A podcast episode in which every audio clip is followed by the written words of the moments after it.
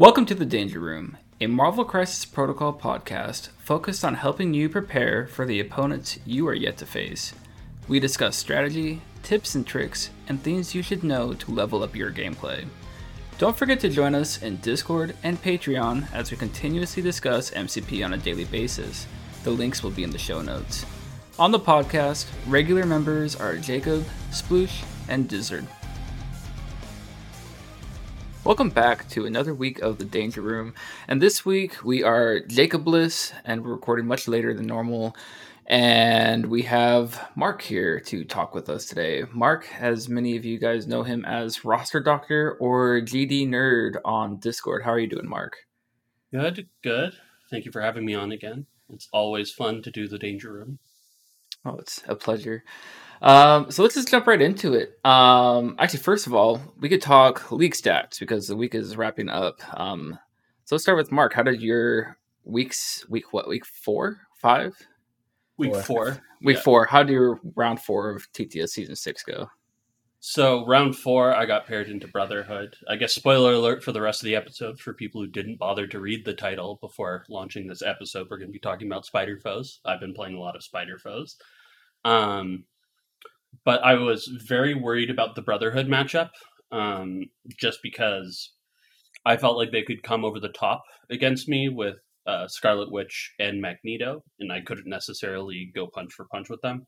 But thankfully, I was able to pull them down to a threat level where they actually couldn't play Wanda, and it was a really rough game. My opponent came out of the gate very, very strong, but he uh, he under allocated Brotherhood members to the non Magneto flank, which meant that once I KO'd Toad, uh, he had a huge problem bringing Magneto over to help. Um, because of Asteroid M. Yeah. Uh, basically, I dazed uh, Toad before he could do it in a timely manner, and then he Asteroid M'd right before I KO'd Toad. Um, and at that point, I just was able to hold enough BPs that I was forcing a score out, and thankfully was able to win. But um, I believe the opponent's name was uh, Evan Paul, um, who, if I recall correctly, has been playing Brotherhood uh, since at the very least last season, um, and he, he was definitely giving me a hard time in the first couple of rounds, but I, I was able to pull it out in the late game, thankfully. Awesome. Uh, for me, I played against Sam um, I was playing against Thoris. Thoris. I don't really know how you pronounce his name. I'm assuming Thoris. Um, and I was extremely worried about this matchup just because every time I've played against Sam, I've not done very well or it's very close and I messed something up. And uh, to be honest, like Mark and Sploosh both helped me out with like some ideas going into the game. And really, like a lot of people talk about Sam, and we talk about Sam a lot. And in that game, like when I had Doom Prophecy Carnage, and I just absolutely destroyed his team when I had it. But I'm sure Mark's going to talk about this a little bit later. But when it comes to playing Carnage, it really comes down to priority control and um, knowing when to use your Doom Prophecy turn. And that's exactly what it came down to that game. I think if I did it another time, I probably lost that game. Um, so that's kind of just what it comes down to, and that's pretty much what won me the game was Carnage. Uh, t- to be completely honest. So yeah, it was a good that's, game. That's foes in a nutshell. Not the, yeah, uh, yeah. yeah, I mean, thank you. I, I didn't watch all of the game, but it, I think there was moments where you could have lost Prio, but you showed restraint. And uh, yeah, it's it was all about it was all about being conservative. Like there was one time where I left Carnage with one action, still not doing anything, because he was right where I wanted him to be. And if I took out the character, I lost priority. And the next turn was my Doom Prophecy, all you got turn. And I couldn't do that if I didn't have priority. So it just have a little, um, be a little conservative, I guess, when it comes down to it. But Sploosh, how did your week four go? Uh, I won. I'm playing uh, Dark Dimension against kind of Brotherhood. My opponent went four wide and took two and two. So he actually mm didn't play Brotherhood, even though he intended to. Um, the opponent's name was Captain Suspense. Um, was it suspenseful? Yeah, uh, it still was. I don't know. Uh, I don't know that there's a lot of notable things. I mean, at one point, uh, my so my opponent won Prio, and I feel like he chose the wrong. Like he chose uh, extracts, Um, and then uh, going into the game, I was planning on choosing choosing Secures anyway because I really liked his extracts. So I was like, oh well, if I choose Secures, he'll give me something I want anyway. So it's kind of best of both worlds, right? But then he won Prio, and then he gave me Secures. I was like, well, that's what I wanted. And so yeah, it, it is a little awkward for Dormammu because I like to go four wide, and my opponent went four wide. So he basically held Prio the entire game, which that's not very good for me. But uh, yeah, I, it, we went with hammers, and at one point Dormammu had three hammers, and he killed Iron Fist, uh, like basically my first activation of round two. So that's usually a good start when you're removing characters from the board on round two, which is a very Dormammu-like thing to do. Um, and Iron Fist, of course, is a menace. So yeah, I don't know. It, he made it bloody. He he uh, put a lot of hurt on my characters, but once I had like all four hammers, I could just kind of run around. I picked demons, so the score was more heavily weighted towards the extracts. Um, but yeah, my opponent, he was a nice guy, very nice actually, and kind of like sort of newish, and uh, just loved mutants, so you know we could relate on that topic. Um, and I'm, I gotta say too, if Rogue is affiliated Brotherhood, I, I might be trying some Brotherhood next season or whatever. So That's fair. uh, I'm always happy for some playable mutants, and Rogue's sweet, and Brotherhood's pretty sweet. So All right. Um, so there's one list that we kind of noticed throughout this last week, and it's done by Camuffins. And we kind of realized that this person was undefeated at that point. They were undefeated or were they were two and one? I don't I think they were two and one actually. Um, yeah, yeah. going into this week, and they're running X Force. And we just want to give a big shout out to Camuffins because the list we just kind of noticed similarities between your X Force list and the X Force list that I took to NashCon. Um, he's playing Jean and Nova, as well as he's playing Wolverine instead of Sabretooth. So those are the few differences, but nobody else plays Nova in X Force, you know? So Yeah, well, and Jean, I, I don't know. I feel like he might be a fan. Uh, otherwise, maybe your long lost brother was found. and You need to reach out. exactly. All right, so um, on to Xavier Protocol segment. Uh, Jacob isn't here, but he kind of did some math for me because I was really curious to see what these numbers looked like, and I think Mark's gonna be really interested to hear these numbers. And that is, what are the chances today's a Doom Prophecy Carnage? So Oh, I know where this is going already. I'm gonna I start have with personally experienced this. Well, okay, so let's let's let's start with the high numbers. So if you have two seven die attacks, which that's not very common, right? it's extremely rare. Yeah.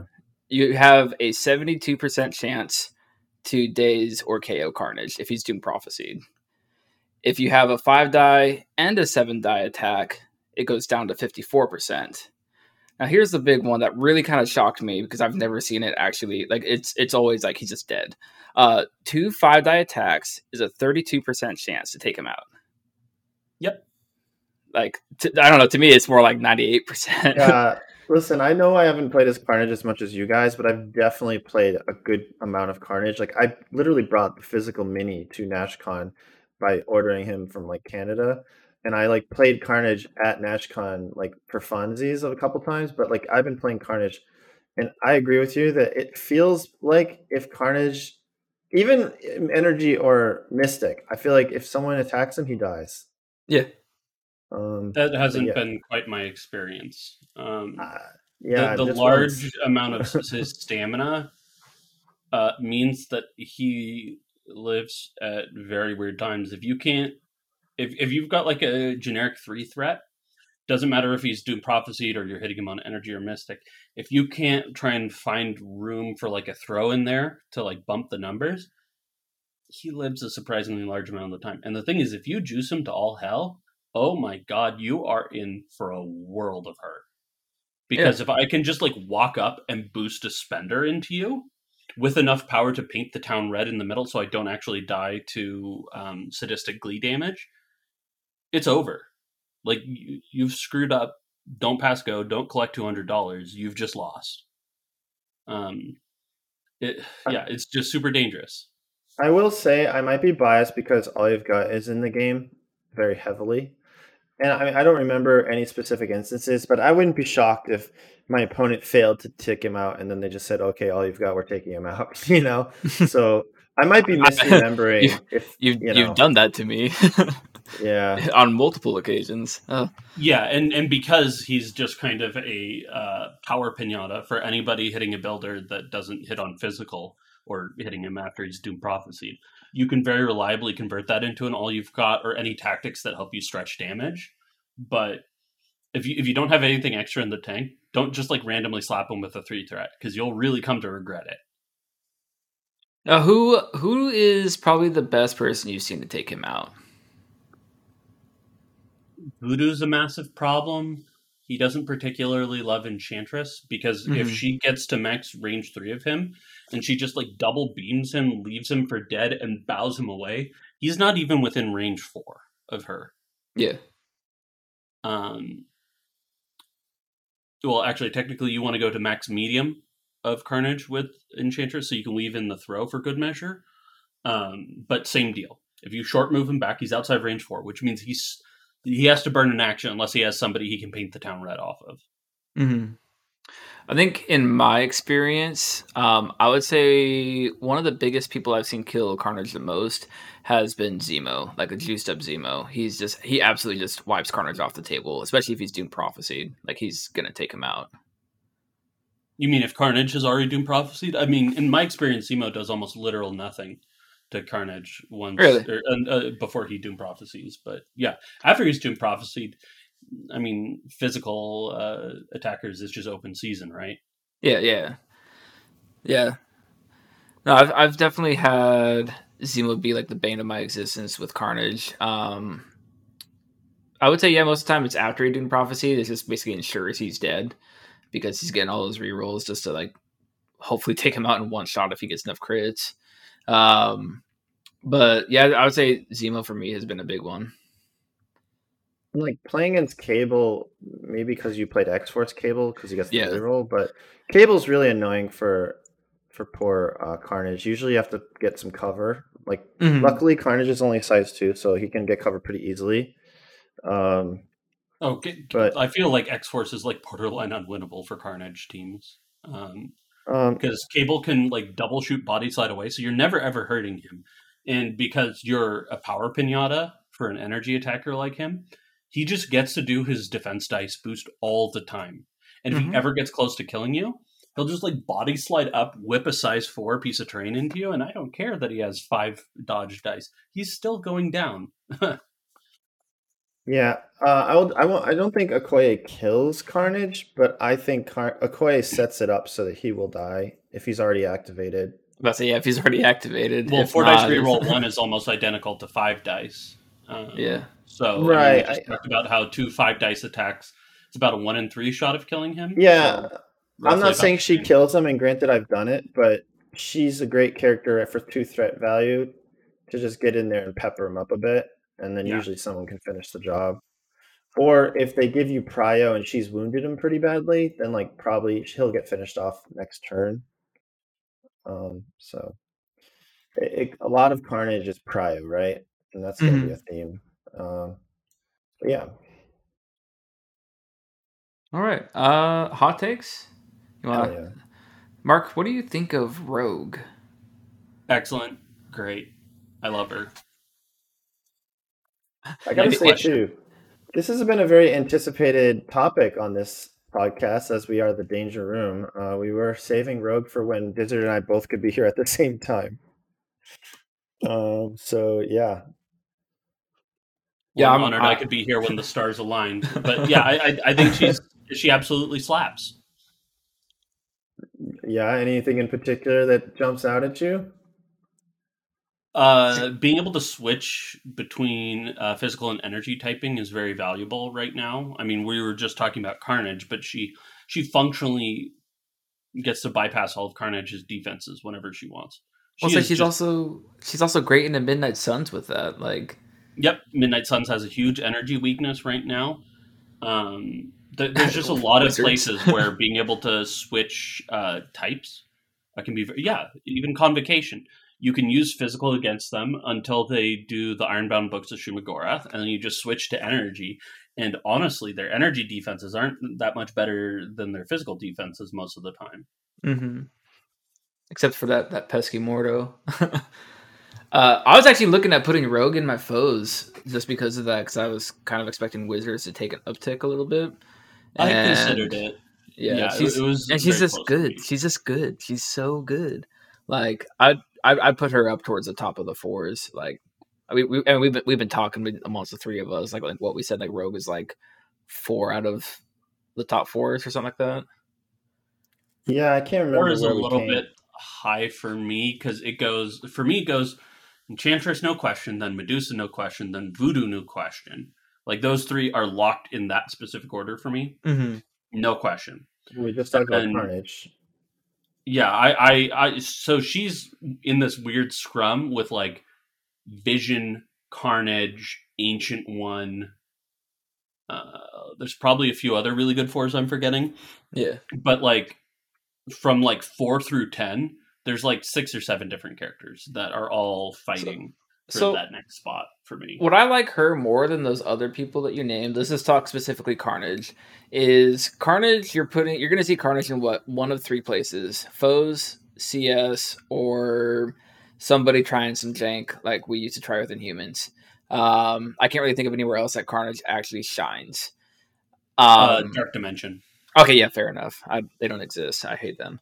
Uh, Wow. uh, but but Rogue, like I don't know, like Rogue has like a really good beat 'em up toolbox, and just for like a four threat that if you don't want to play Medusa, Rogue is a great alternative, and she can fit in quite often most places because like she doesn't have a power getting, uh, she doesn't have an issue getting power, and she has plenty of ways to spend it, and she has really good attacks. She's got like she's got charge.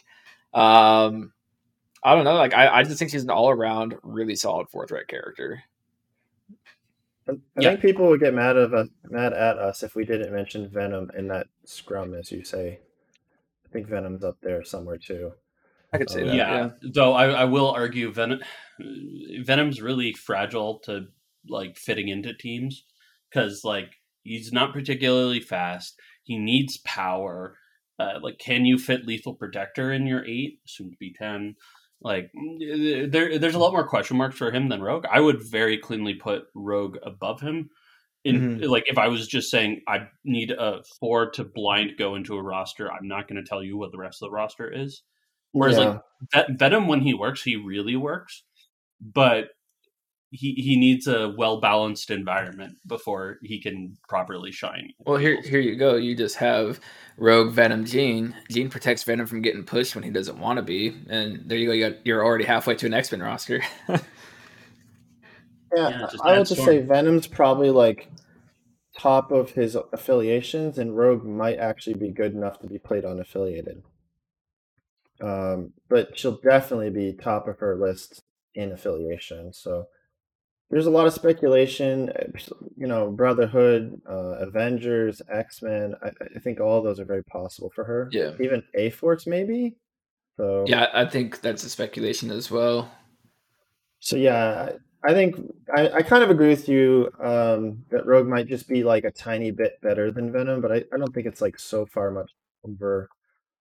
You know, Yeah, that- it, it, it's less about raw power because I think Venom in his ideal environment is actually just straight up better than Rogue, but Rogue will go in more places. Mm-hmm. So like Yeah, I- Ve- Venom's a like a C or a D like eighty percent of the time, but he's like an A when he works. Whereas Rogue is like a B plus everywhere, and she doesn't get that much Yeah. better or worse from that baseline. Like she likes some more power so she can consistently do stuff, but there there's not a lot of stuff that she's like she needs help unlocking in her own kit like Venom does. So I, I guess I kind of like because you're comparing these two. I have one question, and that is, do you what do you guys think of her tactics card? I don't even know the names of them. I, I don't think they're good. The Uh, one I that think costs it's power. really funny, and I wish more people were playing it. The one that costs Um, power seems like a gimmick to me. I, I don't know. The problem too is like we're at the bloat of ca- tactics cards.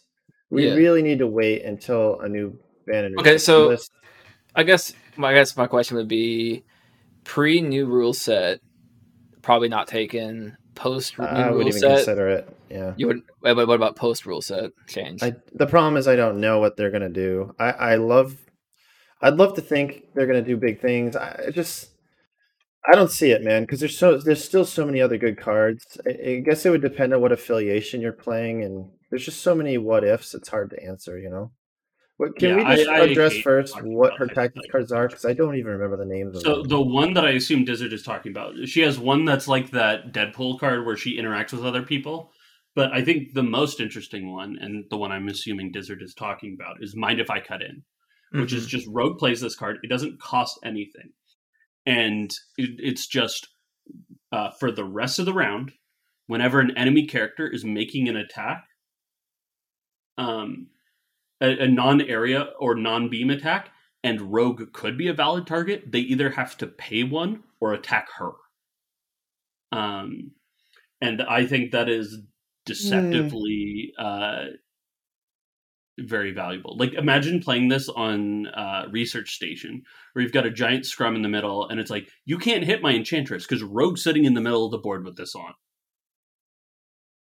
Um, I think there's Yeah, I mean, it goes without saying that for this card to be good, that you have to put Rogue in a position where she shouldn't be attacked, I guess. So she probably you don't interact with an extract where you use like say first class or whatever, and you know you save up power so she has her charge, and then you put her either in cover behind an object or um she maybe has an X-Men leadership. well, she has but- to. You have to have LOS to them still, but yeah, yeah, yeah, no, but she'd be like, say, standing on a size two car or right Yeah. behind it so that they can't like pull her off of it, you know, or put maybe, you know, or in front of it if they want to push her away, whatever, you know, the opponent is doing. Um, and set up some kind of thing where it's a, you want them to actually be attacking Rogue. I, I feel like I would want her to have cover of some sort to make this like optimized. And then at the end of the day, they're still just spending a power to say, screw you, I'm going to do what I want to do. Yeah, but Um, the, I, I think there's a lot of relatively power starved affiliations out there that really won't like the tax, and it'll Yeah. actually start like bending their actions in ways they don't like. Um, Yeah, no, I- this I- is something that I really want to put dojo time into, but uh, because of the nature of the season, I just didn't want to upend everything trying to like uh, make her work. I made smaller changes that we'll discuss later on in the episode, but um, I think there's real promise and potential to mind if I cut in. Um, and I just can't wait to see somebody break it. So I think the card has diminishing returns. You probably absolutely want to use it on turn two. I, I think that's got to be like ideal. Um, and it says Rogue may play this card. Uh, what does that mean actually? Is she playing it out of activation, but you have to do it when you have say prio? Or So it has to be during your turn. Rogue is the one playing this for the purposes of hammers or anything else that cares about who's playing a card or doing something, right? But it does not need to be during her activation. okay, Because that's if, if, if it needed to be during your activation, it would say Rogue may play this card during her activation. Yeah, okay. So, I mean, yeah, I think this is a turn two play. You set her up. It's got to be like research or some very brawly map to be super relevant. And yeah, I could see it being a little taxing. You know, having like, for example, first class where you get power boosts early as an X Men, and then you play this to kind of drain your opponent. I could see that being pretty annoying for your opponent. You know, they're going to feel like you're going up, and and then they're also going kind of backwards with with the power distribution. Um, yeah, I just- and, I- and there's definitely teams out there in the meta that have huge power economy problems. I mean, yeah, Midnight Suns, Web Warriors. Um, and I think wizards too. I find wizards have like really pitiful turn ones, and draining their power turn two. It might be a problem as well. Because like a character, for example, like um, what is it? Like uh, the new Strange. I found he like really wants to get that teleport going, and if you're taking his power away, or maybe he spent some power on interacting, and then also he's usually spending power on his books and all that stuff. It, it can be very taxing. So, yeah, maybe the wizards. Um, also, she also has that um, mutant absorption thing where if people are low on power, it's it's just kind of an insane ability. I, I do want to talk about that. Um, I don't think it's a all the time ability, but the mutant absorption. I, I, guess I'll explain it for people who maybe haven't read the card. Um, you basically your range two. You spend two power. You roll five dice. Hits, crits, and wilds uh, will drain an enemy of power for each hit, crit, and wild you get. Uh, and if they have no power, then you do damage. And if they take damage, they don't gain power. Um, I can see that kind of like we're saying, or I, I feel like it's strongest turn one or turn two.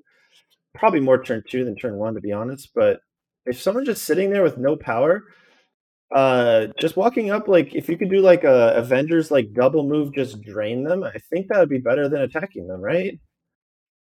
You just they get no defensive tech; they just eat it. I mean, I think it's good.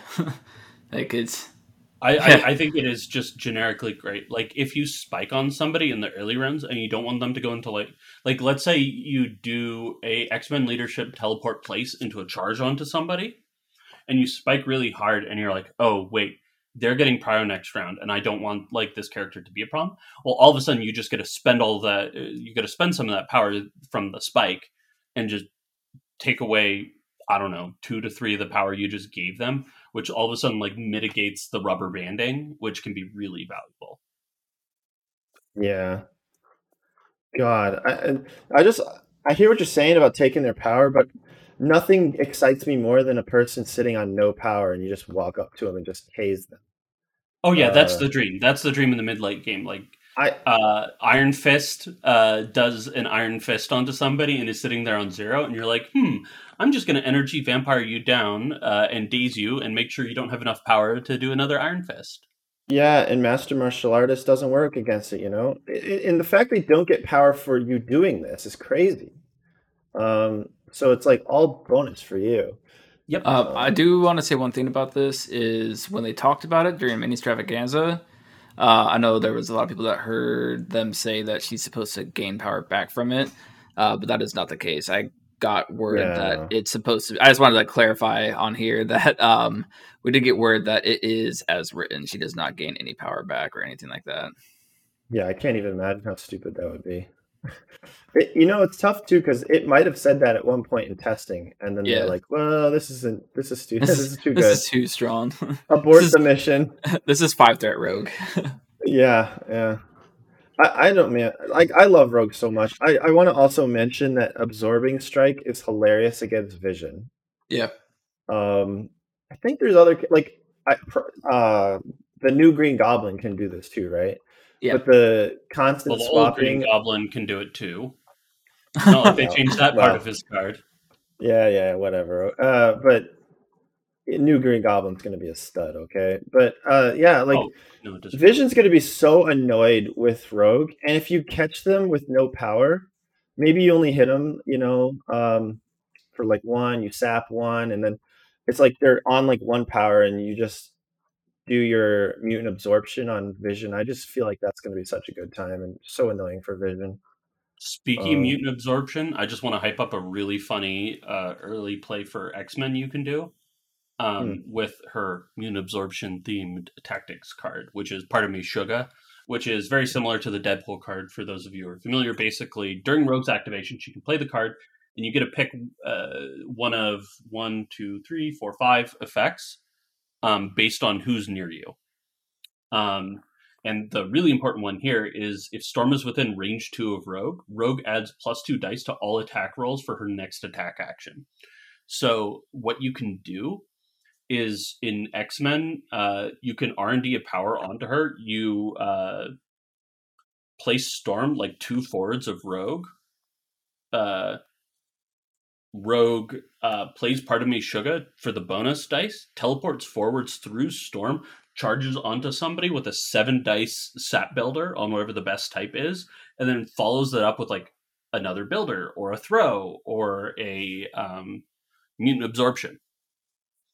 Um, and yeah. you can just like legitimately daze people on the bottom of one that way, um, which is pretty decent. Now, I don't necessarily think that a tactics card is worth it for a damage on storm for uh, two bonus dice on a single attack. Um, Yeah, but like if if you really want to like push the odds of that like that big early play happening there, it's an angle. Yeah, I keep, I forgot too that she's got immunity to poison, um, which is more and more relevant these days. Uh, Wizards seem to let like the poison people for some reason, and then Omega Red. Uh, some people have been playing Omega Red that have been doing well, and obviously Terrigen as an objective is reasonably popular. And And uh, and you again know, to shout out X Men, I think they're actually very good on Terrigen, um, and they love taking Rogue. Uh, presumably, she's going to be an X Men, considering she has the X Men logo on her outfit. Uh, stop it. She's not- and You like never so know. you've got you've got Cable and her both in X Men poison immune, so you can have two different flanks going on. Um, and thanks We- to her charge, she can do some real damage to anybody who goes and stands on the cloud opposite of her. Yeah. And when you're only gaining one power per turn, immunity to poison is pretty damn good. Um, but yeah, uh, I don't know. Uh, the other thing I'd just say, maybe uh, to close, is that I think she's going to be using her spender a lot. She can't throw people with her superpowers. She can throw size four terrain, which is pretty pretty awesome. And generally, characters with a charge can set up the terrain throw with a little bit of you know fourth, you know, early thinking and planning. Um, but she's throwing characters with her spender that only cost three power. And a uh, quick note, I do want to put out there because uh, I've I've seen people miss this. Uh, her throw on her spender is omnidirectional. It's not away. It's not towards. So you can throw people however gets you the best angle on things. You don't have to worry about just sending them away like certain other spender throws. the the throw is also guaranteed. So like Yes. No damage triggers. It's just you get it. You you spend three power in an action and you get a throw. Uh, you get a, a size four character throw short, and you get a seven dice attack as a bonus side effect.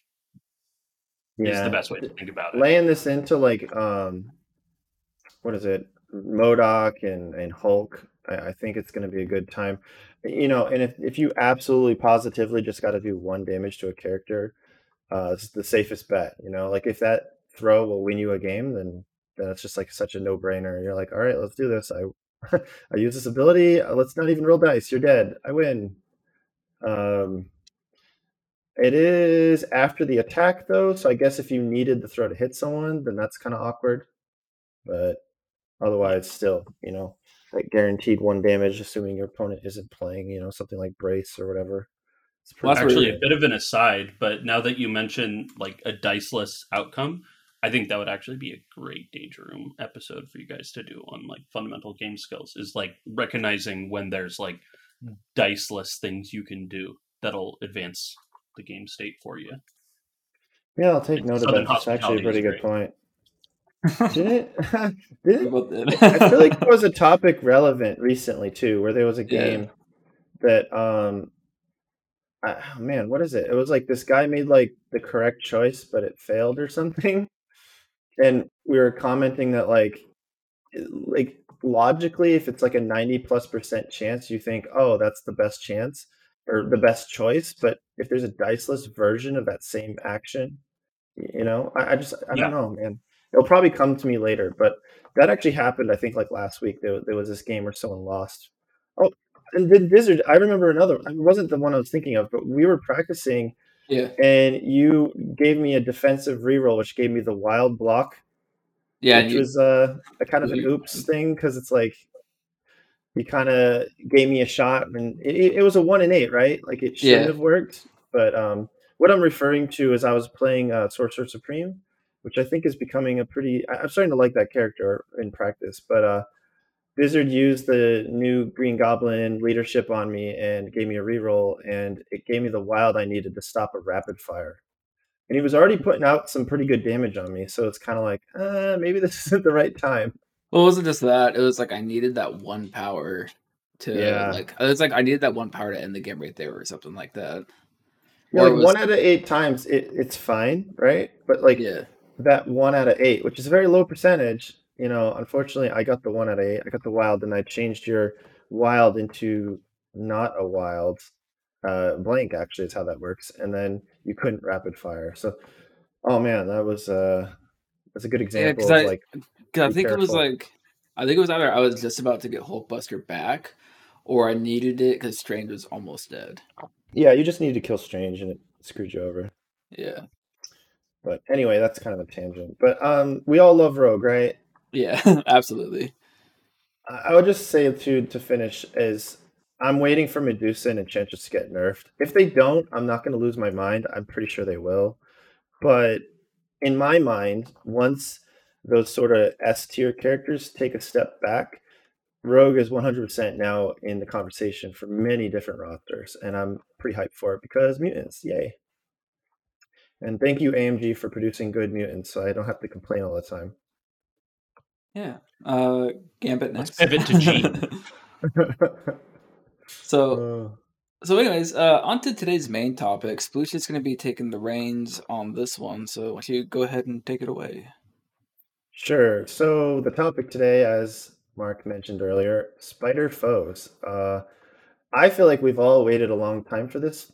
Um, I, I I have like, for some reason, really vivid memories of us talking about Green Goblin and foes over many topics, like objective conversations and rating the lead um, affiliations.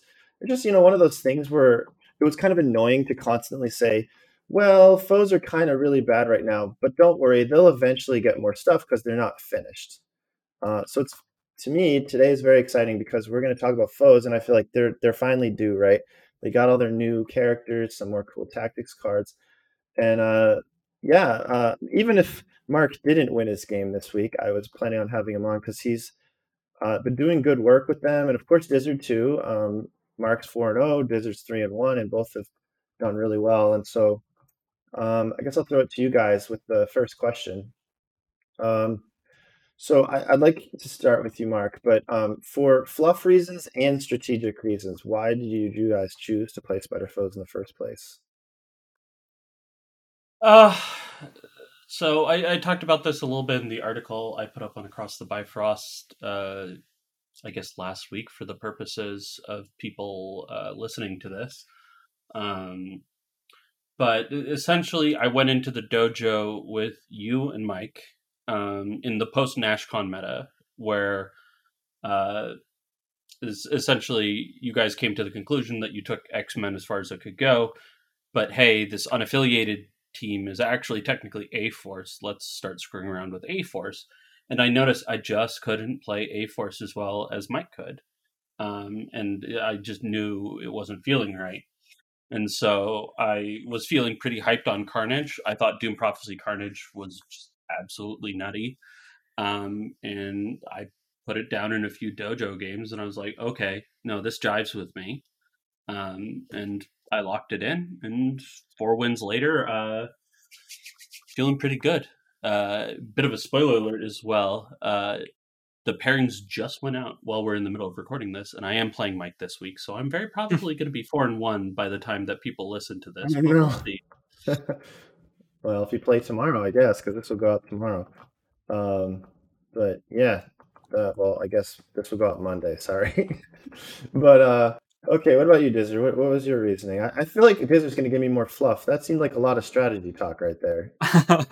uh, okay, so I can spin this whole entire story of how much I love Green Goblin and how I've been waiting for him to be good. Um, He's I've already playable. Yeah, he is. Uh, but I mean the affiliation as a whole, because I played foes back in season three or four. I don't remember which one. Um, and it did Those not do great. three. Because we played I- like round one. Yeah, I got absolutely wrecked that season, but I just was committed to try and make them work. Um, and it did not work. And then when Carnage came out, Sploosh and I were trying to make Carnage work. We had some broken Inhumans list that was really fun. Uh, but it just it just it wasn't the same. And um, when it comes down to it, the reason why I am playing foes is because I put into the danger room polls of what affiliation I will be playing for season six. And what I got was foes with Jean. Um, and Mark is why Jean is there. Um, and I've actually played her more. T- uh, two out of the four games I played her. Um, one of the games was a loss, but the first game I won with her. Um, I actually do like her in foes quite a bit. But I, I absolutely love Spider Foes. Like if I had to pick any, like people say like Spider Man has the best rogues gallery, he absolutely does. Green Goblin is such a cool character. Carnage, Venom, like just super cool characters. My desktop wallpaper on my computer's Green Goblin. And if you remember, um, I was talking about the Jeep I was gonna get, how I was gonna do it all Gambit and all that stuff. I ended up getting a green Jeep instead, and I'm going all Green Goblin theme with it, to be completely honest. So it's kind of cool. Uh, but I absolutely love the Green Goblin, so I'm super happy with the new Green Goblins coming out. But I just love where Foes is at right now, and they're just so much fun to play. And I guess another thing, a little bit of strategy is Sploosh tried to get me to play basically the same list, but in Criminal Syndicate, and I just like like Mark said with A Force, it's good, but I just wasn't feeling it. Um, then I played it, played foes more and got more reps in with them and got the patterns down. And I, I, have to say, like playing foes is probably some of the most fun in MCP I've had in quite a while. Like I loved X Force, I love playing X Force, I love playing Guardians, but like playing foes currently is some of the most fun I've had in the game. Also, oh, yeah. I, I, guess a fluffy secondary thing uh, for any War Machine veterans out there. Uh, I I cut my teeth on trolls. That's what I played for like the entirety of me being oh. serious about competitive War Machine and trolls are all like medium base tanky guys and spider foes are almost all medium base tanky guys. So I, I, think there's a bit of parallel there that uh, i'm finding kinship with. All right and so for people who maybe aren't that experienced with foes or want to play them I, am going to start a little basic here i'll start with mark again. Uh, what, what are the key affiliated characters? Because like i'll just say personally i fell in love with Mysterio, and I think he's really cool. And I think Mysterio with the new version of the leadership that's coming out when we get the new cards, which is makes the leadership free. I'm pretty hyped for that. But like in my experience, Mysterio hasn't really been making the cut. Like even when I tried to put him in Syndicate, I was maybe not as happy as I hoped I would be.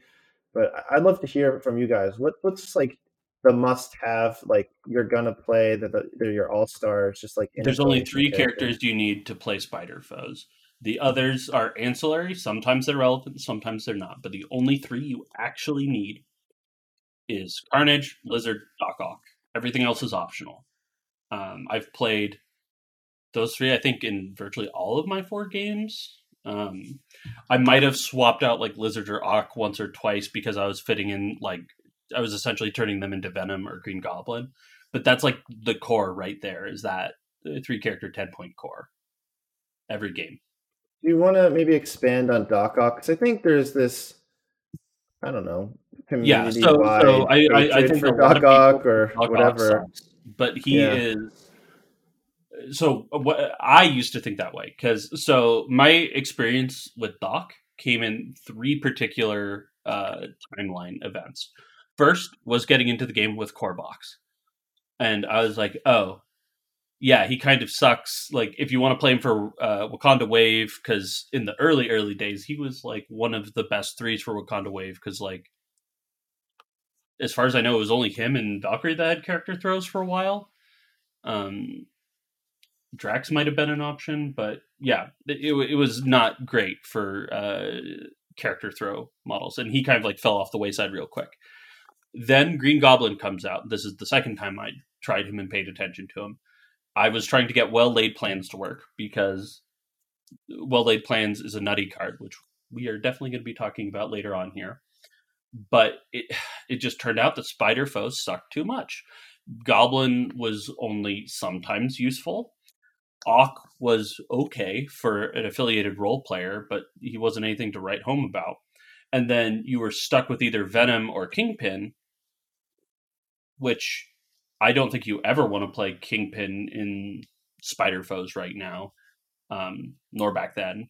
And yeah. Venom, like Goblin, is only situationally valid.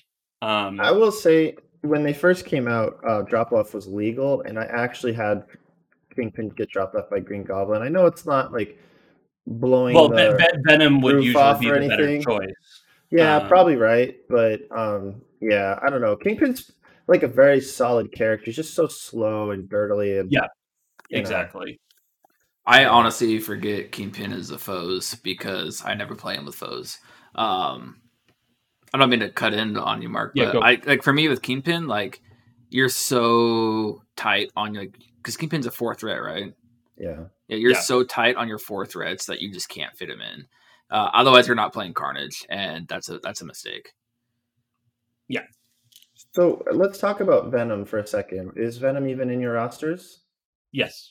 Yes, I I have all the spider foes except for Mysterio and Kraven in there.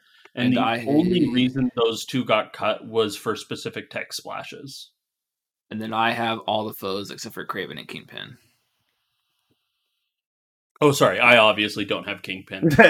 Yeah, so I, I don't have those three. I, I cut Mysterio, I cut Kraven, and I cut Kingpin out of the foes. Um, and that's not to so Mysterio and Kraven both had reasonable cases to be in there, and they actually were in versions of the roster up until the last second because I, I I jammed very particular tech pieces in, and I just uh, those were the first to go because I knew that my core was Carnage, Lizard, Ock, and that Kraven and Mysterio only get played in like edge cases.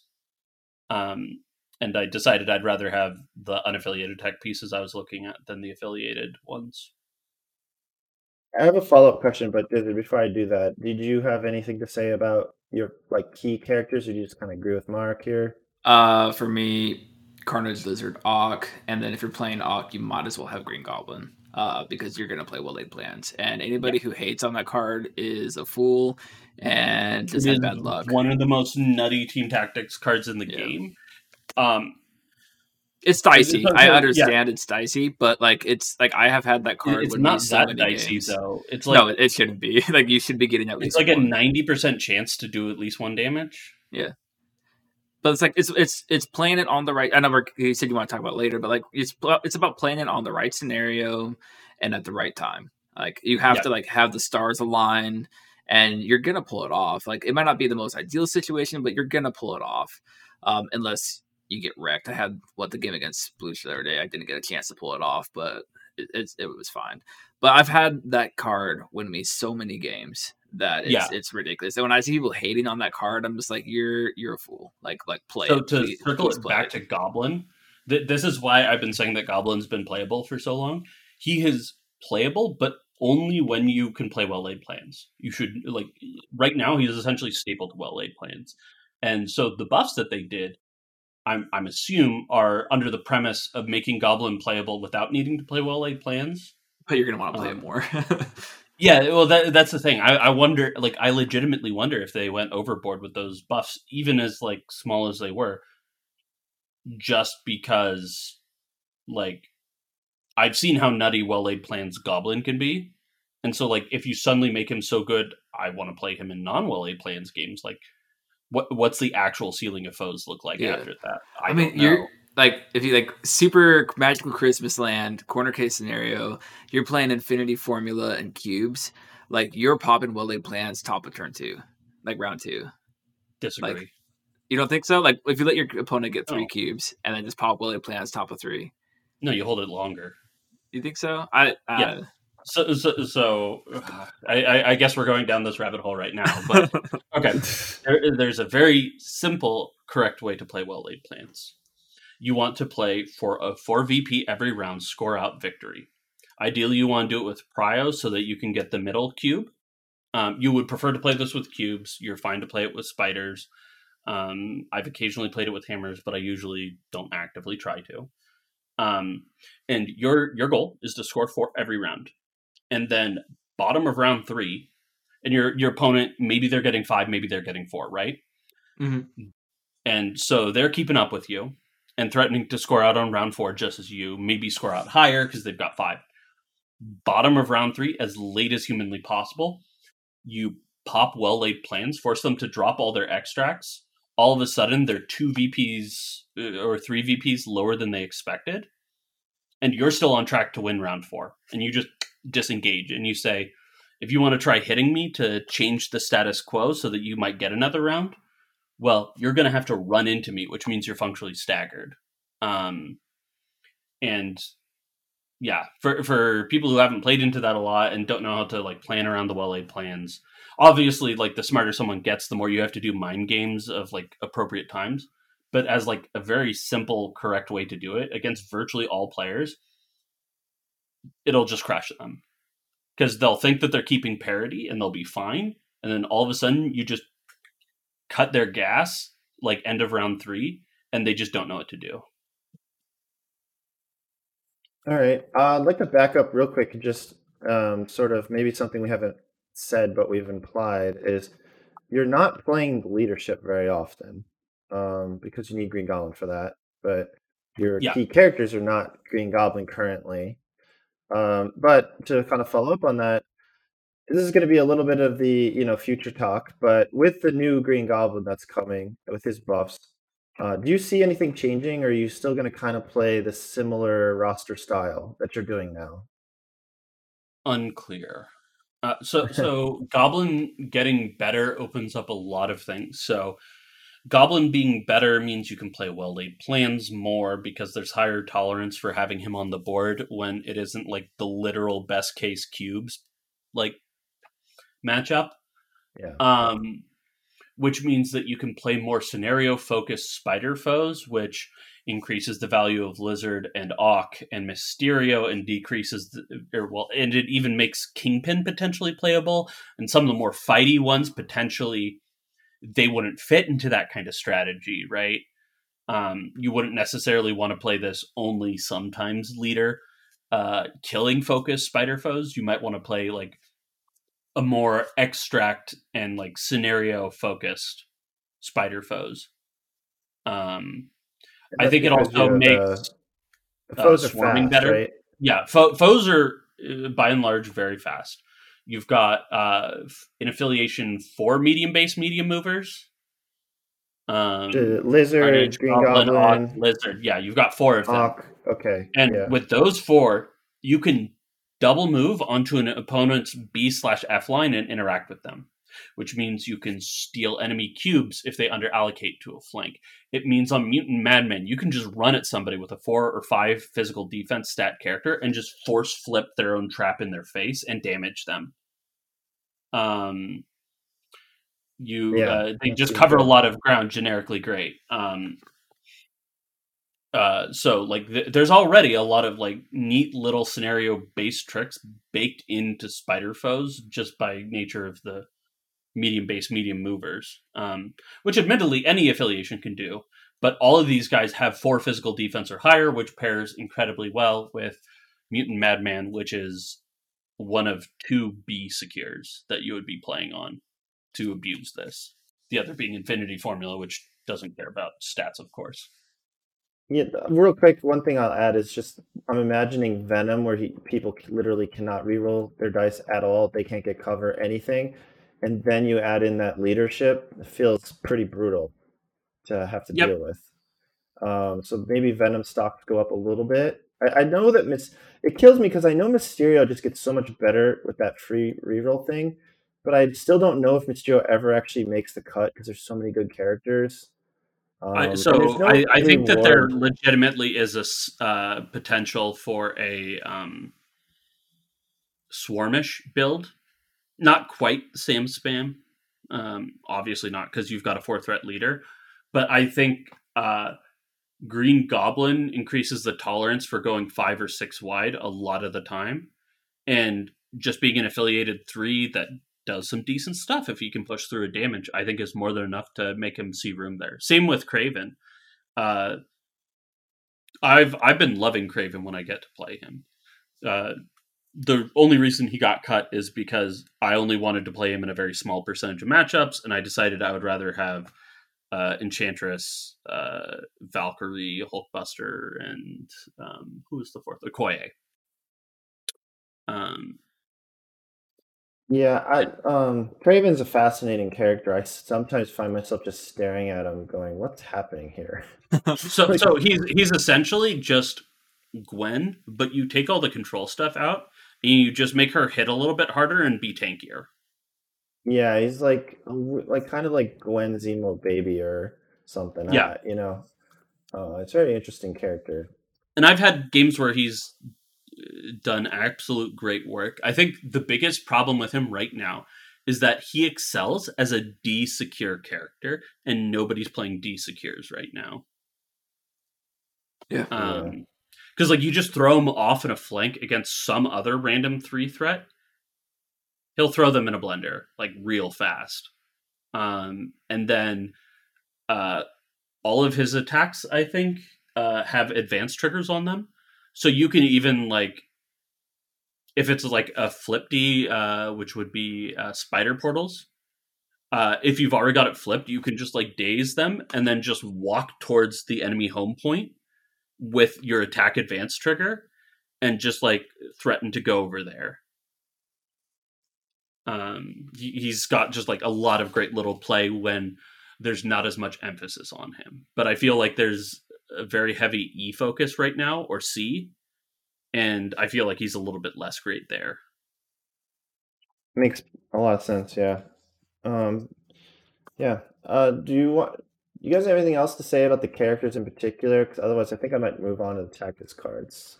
Oh, we, uh, we should uh, just wrap up on Ock. Uh, I I found him great in the current meta. Like, sure, he's just essentially a worse version of Lizard, but that is more than okay for my purposes. I just need somebody who can stand on points and not die, and he occasionally does character throws, and I'm happy with that. Well, not only that, but like you, when you do for whatever reason decide you do want to attack, you'll randomly do a spike, like yeah, yeah. So sometimes he just randomly blows up the world because of his wild doubling. It's crazy. It's either like I've I found with Ock, either you're doing no damage or you're killing a character. It's never in the middle. but uh, something interesting I found in the game in general is once better pieces are around you, you become more tolerable of a piece yourself. So yeah. I hated Ock in the past because he couldn't carry foes but he was never meant to be that. I don't think with the way they designed him, he mm-hmm. was meant to be an affiliated role player that like he, does the scenario dude, elements. He reminds me of um, Storm, like the same role, but like actually better at it than her. Because he's got the double move throw range three that can like win games, but he moves even faster than she does, and he's got wall crawler just like she does. He's more tanky than she is uh, well, the more defense. Well, she has stuff. There's trade offs. Like if you're in a meta that was like all Hawkeye and Cable, I would much rather have Storm than uh, example. yeah, fair, I guess. I mean, if he's hanging back, uh, he's he's better against throws. He gains power better because of his genius thing that he does. Um, he can he you know I don't know he he like you said he is a role player, but that's how I see Storm as well. Yeah, Storm is very much in that pocket, and I, I think essentially a large part of your frustration with X Men is there's not enough like core good enough pieces, right? Because like your core is going to be Storm, Domino, Beast, and like Domino's an A, Beast is maybe a B minus. I feel. Um, and if all of a sudden you can replace Beast with another A, then maybe all of a sudden you can feel better about playing X Men. Well, Storm because she feels like less of a drag. I kind of have a theory that no team should have more than one role player in a game at the same time. So, like Beast is semi role player too. So if you got Beast role player, Storm role player, then that's why they have so much pressure on their unaffiliated because the, you really got to like pick up the pace over there. You know. Yeah, you you've affiliated characters are kind of the absolute crap out of your unaffiliated slots when that's the case. Um, yeah. Well, I would argue that Lizard is a role player in Spider Foes. He's a very good role player um, that is even potentially splashable. But at the end of the day, all he's doing is standing around and not dying for the most part. Occasional character throws, maybe he gets lucky and gets a wild on his four types builder to push someone, but he's just kind of standing there menacingly and not really doing all that much. Like well, that's, in, that's all he needs uh, to do. yeah, in the uh, game I had this week against Brotherhood, he almost failed to KO Okoye. It like barely came down to the last thing. Yeah, I, um, I hear you, but he's pretty damn good into Okoye, right? Like, oh, you're range two, thrower out of range two. He attacks range three. He well, if also. you have the power in the first place. Yeah, it's a little dicey, but this is where the leadership, like, and we're talking about Ock and, and Lizard. Both of them, they're you know they're just a little bit more threatening with that leadership. Well, in, in general, a lot of the foes they have really great builders that uh, are hampered by the fact that their dice pools are terrible. Yeah, uh, but that leadership fixes things pretty well. uh, you can more reliably get like a power, maybe two power off an attack now, where before you were spending a power to maybe get it back. Yeah. So, and you know that that little bit counts. You know, you get a power for turn, you, you maybe get two power off your attacks, and then now you, now you got to throw. So, um, and Lizard's throw's pretty good, right? Size three. So, I hear you. Lizard maybe not like the most exciting character, but I think he's proving himself. The the community loves him, and he's being played out of affiliation a lot. So Well, the fact that you get him affiliated is pretty great. It's like sometimes though, it's like sometimes that simple is what you need because simple can lead to consistency. Are you guys the kind of guys who will throw Lizard onto like a middle cube and just kind of tell your opponent like deal with it? Oh yeah, yeah. He he. Um, if I'm not taking Angela on cubes for whatever reason, like she doesn't fit into the team I want to build, Lizard just goes up and does it, and I'm just like, what are you gonna do? Take down Lizard? it's possible, but it's quite hard.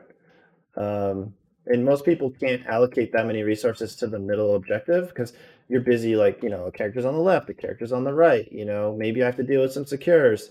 So you don't really have the time on turn one to deal with Lizard, and usually one character isn't going to do it. This does uh, segue pretty well into actually, let's talk unaffiliated characters brought into foes. What do you got for us on that, Mark? Um. So first off, Angela, you really like playing F extracts. Who's really good on F extracts with priority when you're picking it? Spider Man. somebody who can go up and grab it. You could do Spider Man. Uh, I chose Angela over Spider Man. I'm not entirely sure why. Spider Man might have been the correct choice, actually. I think in the Um, current uh, meta, Angela's the better pick to be honest. Just because of Sam Spam, um, she's really good into there. Um, just to me, that's what to me that's what screams is the current meta That- says that's- Angela. Yeah, that that's the thing. I, I put her there specifically to deal with Sam spam, and then there's like no uh, X and O, X and one Sam spam in West. There's like there's like one or two in the X and one. There's none in the X and O four rounds in, right? Uh, but West West is a weirdo meta. Um, Yeah, so no, I it agree might have been with correct for me to play ASM, but I love Angela with the pop off. She also uh, synergizes incredibly well with Doom Prophecy. In fact, I won my game off of the back of a uh, Angela Doom Prophecy line this last week.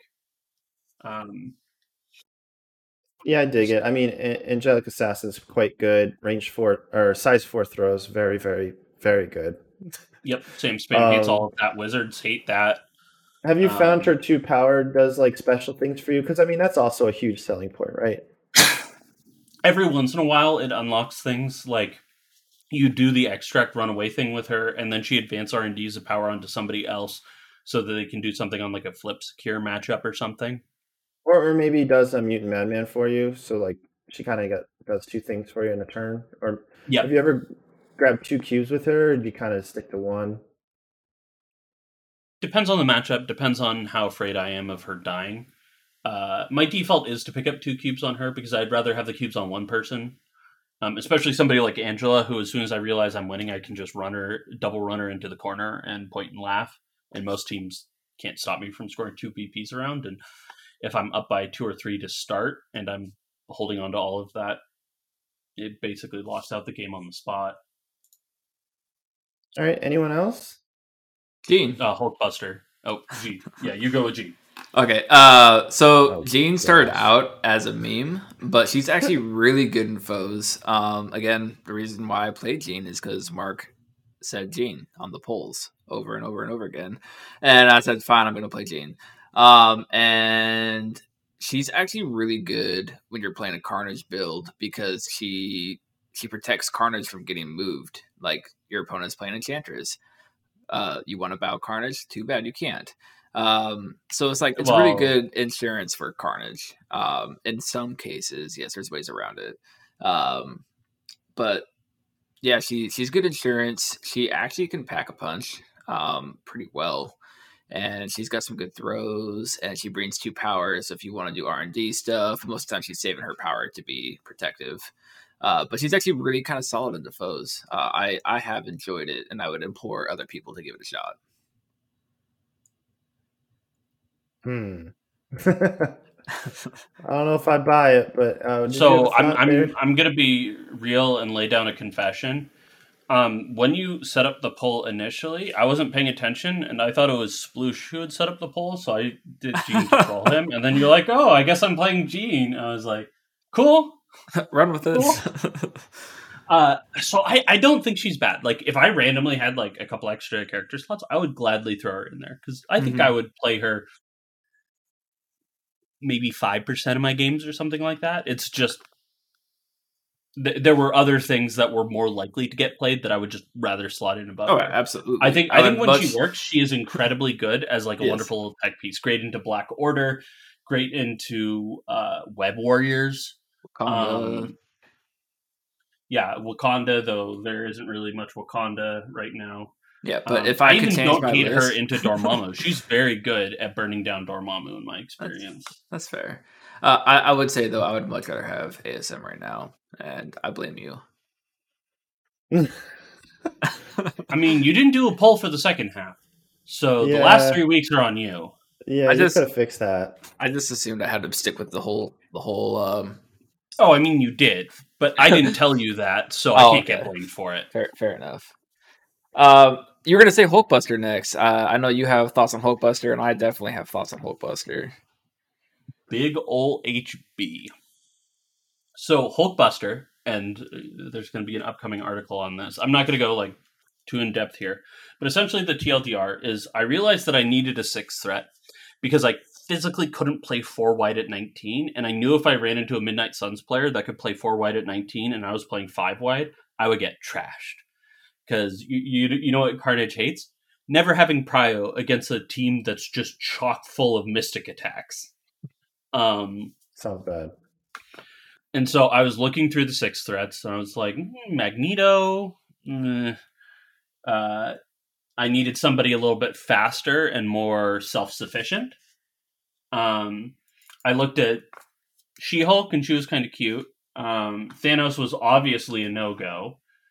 Um, but at the end of the day, when you just run through the list, it just it had to be Hulkbuster, and I've been loving every minute of it. He's he's great at triaging a lot of the like really scary big threats. Uh, he can just face tank Sam Spam. Um, Sam Spam can't move him outside of Enchantress, and you just hunt down an Enchantress. Uh, he's great at killing Sam Spam models. Uh, he doesn't care about heroes for hire. He he just checks so many check boxes. Um, and so I've been loving playing him, and I've been playing him in increasing amounts where I just play unaffiliated four wide. Um, at points where I had never even originally planned on doing it, just to see what I could get away with. And uh, sometimes it's successful, sometimes it's not. I think I have like a sixty or seventy percent win rate when playing four wide unaffiliated Hulkbuster, um, all against pretty competitive people. Um, so I I felt very good about it, and uh, there, there's some tricks I'm saving up my sleeve for at least the rest of the Swiss. um, but I mean that that should give a broad, overarching picture of why he's attractive for I'll say- my foes list here now. I'll say for me, the big thing is Mark told me to take Hulkbuster. Uh, yeah, I was like, I was like, what should I change? He said, add Hulkbuster. You won't regret it. Um, and I don't. Like when I first added it, I was like, what in the hell are you thinking? And I hated it. I was like, this is a stupid idea. And then I got a few more games in it, figured out how to play Hulkbuster a little better. And for me, he adds. I'm not gonna go too into detail, kind of like what you said, but um, bare bones, he just adds something to the list that they are incredibly missing. Um, and it can completely change a game that you couldn't do before. And it just helps so much. And he's also, I found to be good, at least in theory, because I think I haven't. I played the first game I played him into Dormammu and it went terribly for me. Um, but I have some thoughts on him into Dormammu that I think will actually work well. And Dormammu seems to be a trouble list for me and um, I think he'd be good in the Midnight Suns as well, just because of the energy attacks. But yeah, for me, it's like Mark said, he checks all the blocks for something that you want in this list, and he just gives you a different angle that you don't normally have. But I'll leave it at that. All right. Any other characters you guys want to quickly hit before we can move on? Enchantress. Oh, okay. Enchantress, Enchantress is a given. Like, yeah, no, I, I just want to nominally mention. So I took Enchantress and Valkyrie to round things out yeah, for the reasons that you have heard on podcasts since time immemorial. I just Yeah. wanted to shout them out as they fit in very great in Spider Foes and uh, cover some bases that they don't necessarily do so well. Um, but we don't need to go into depth Yeah. on why because Yeah, it should be yeah. relatively self evident, and they they do what they do at every team. Well, two threat of choice.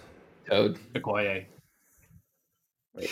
I used to have Oh. Toad as a second too before I pulled in Hulkbuster. Hell yeah. All right. Uh, Uh, let's go ahead. You got something else? I was gonna say Toads. Toads is great because like there's so much threat going on that Toad can just grab an objective and run away the entire game, and that has won me games. Like, Yep. like it's he, he nobody cares about him because they're worried about Carnage, or they're worried about Hulkbuster, or they're worried about something else. Like you can literally just grab an extract and you're gonna have it the entire game. So actually, a little tidbit. uh, I I'm uh, in the middle of wrapping up the uh, two threat tier list, uh, which will probably go out same day as this podcast.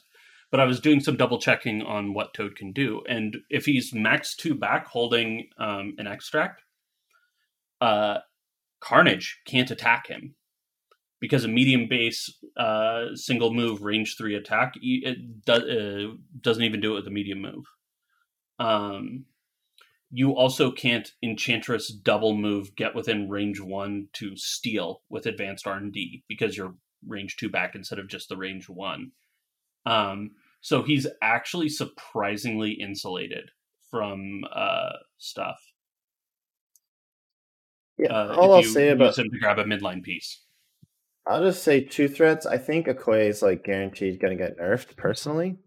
Um, we don't. I mean, who knows if it's a big nerf or a little nerf? But if something shocking happens to Okoye, I think Toad and Nebula they're going to jump up into the top tier.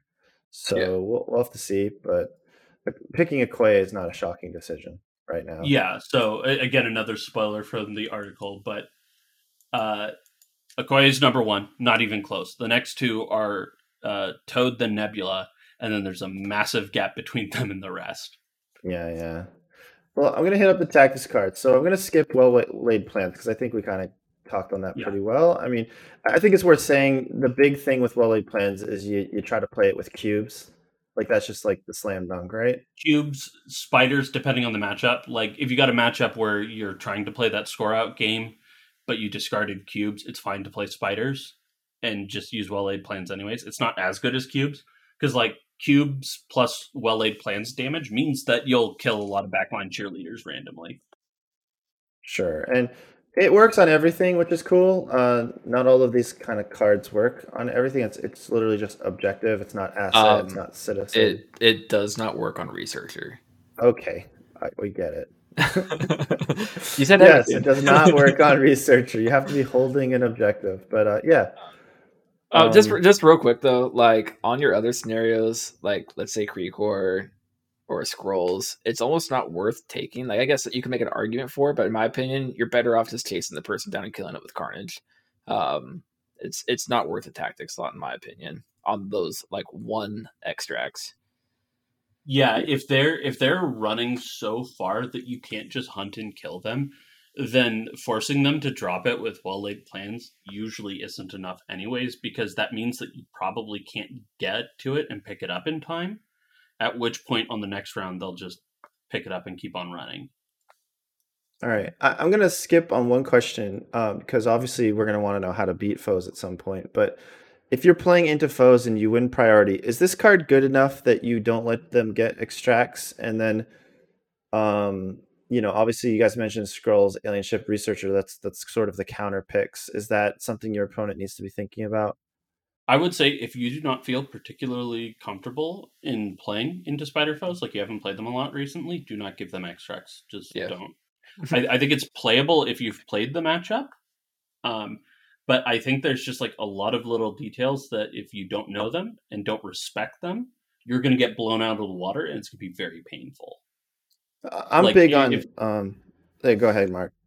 Yeah, like if if you don't understand their like slow score strategy for well laid plans pop, um, and you like don't play correctly. Like you, you need to play like more aggressively in some ways and uh, compensate some other things. Um, it can just be absolutely brutal if you let them pull it off.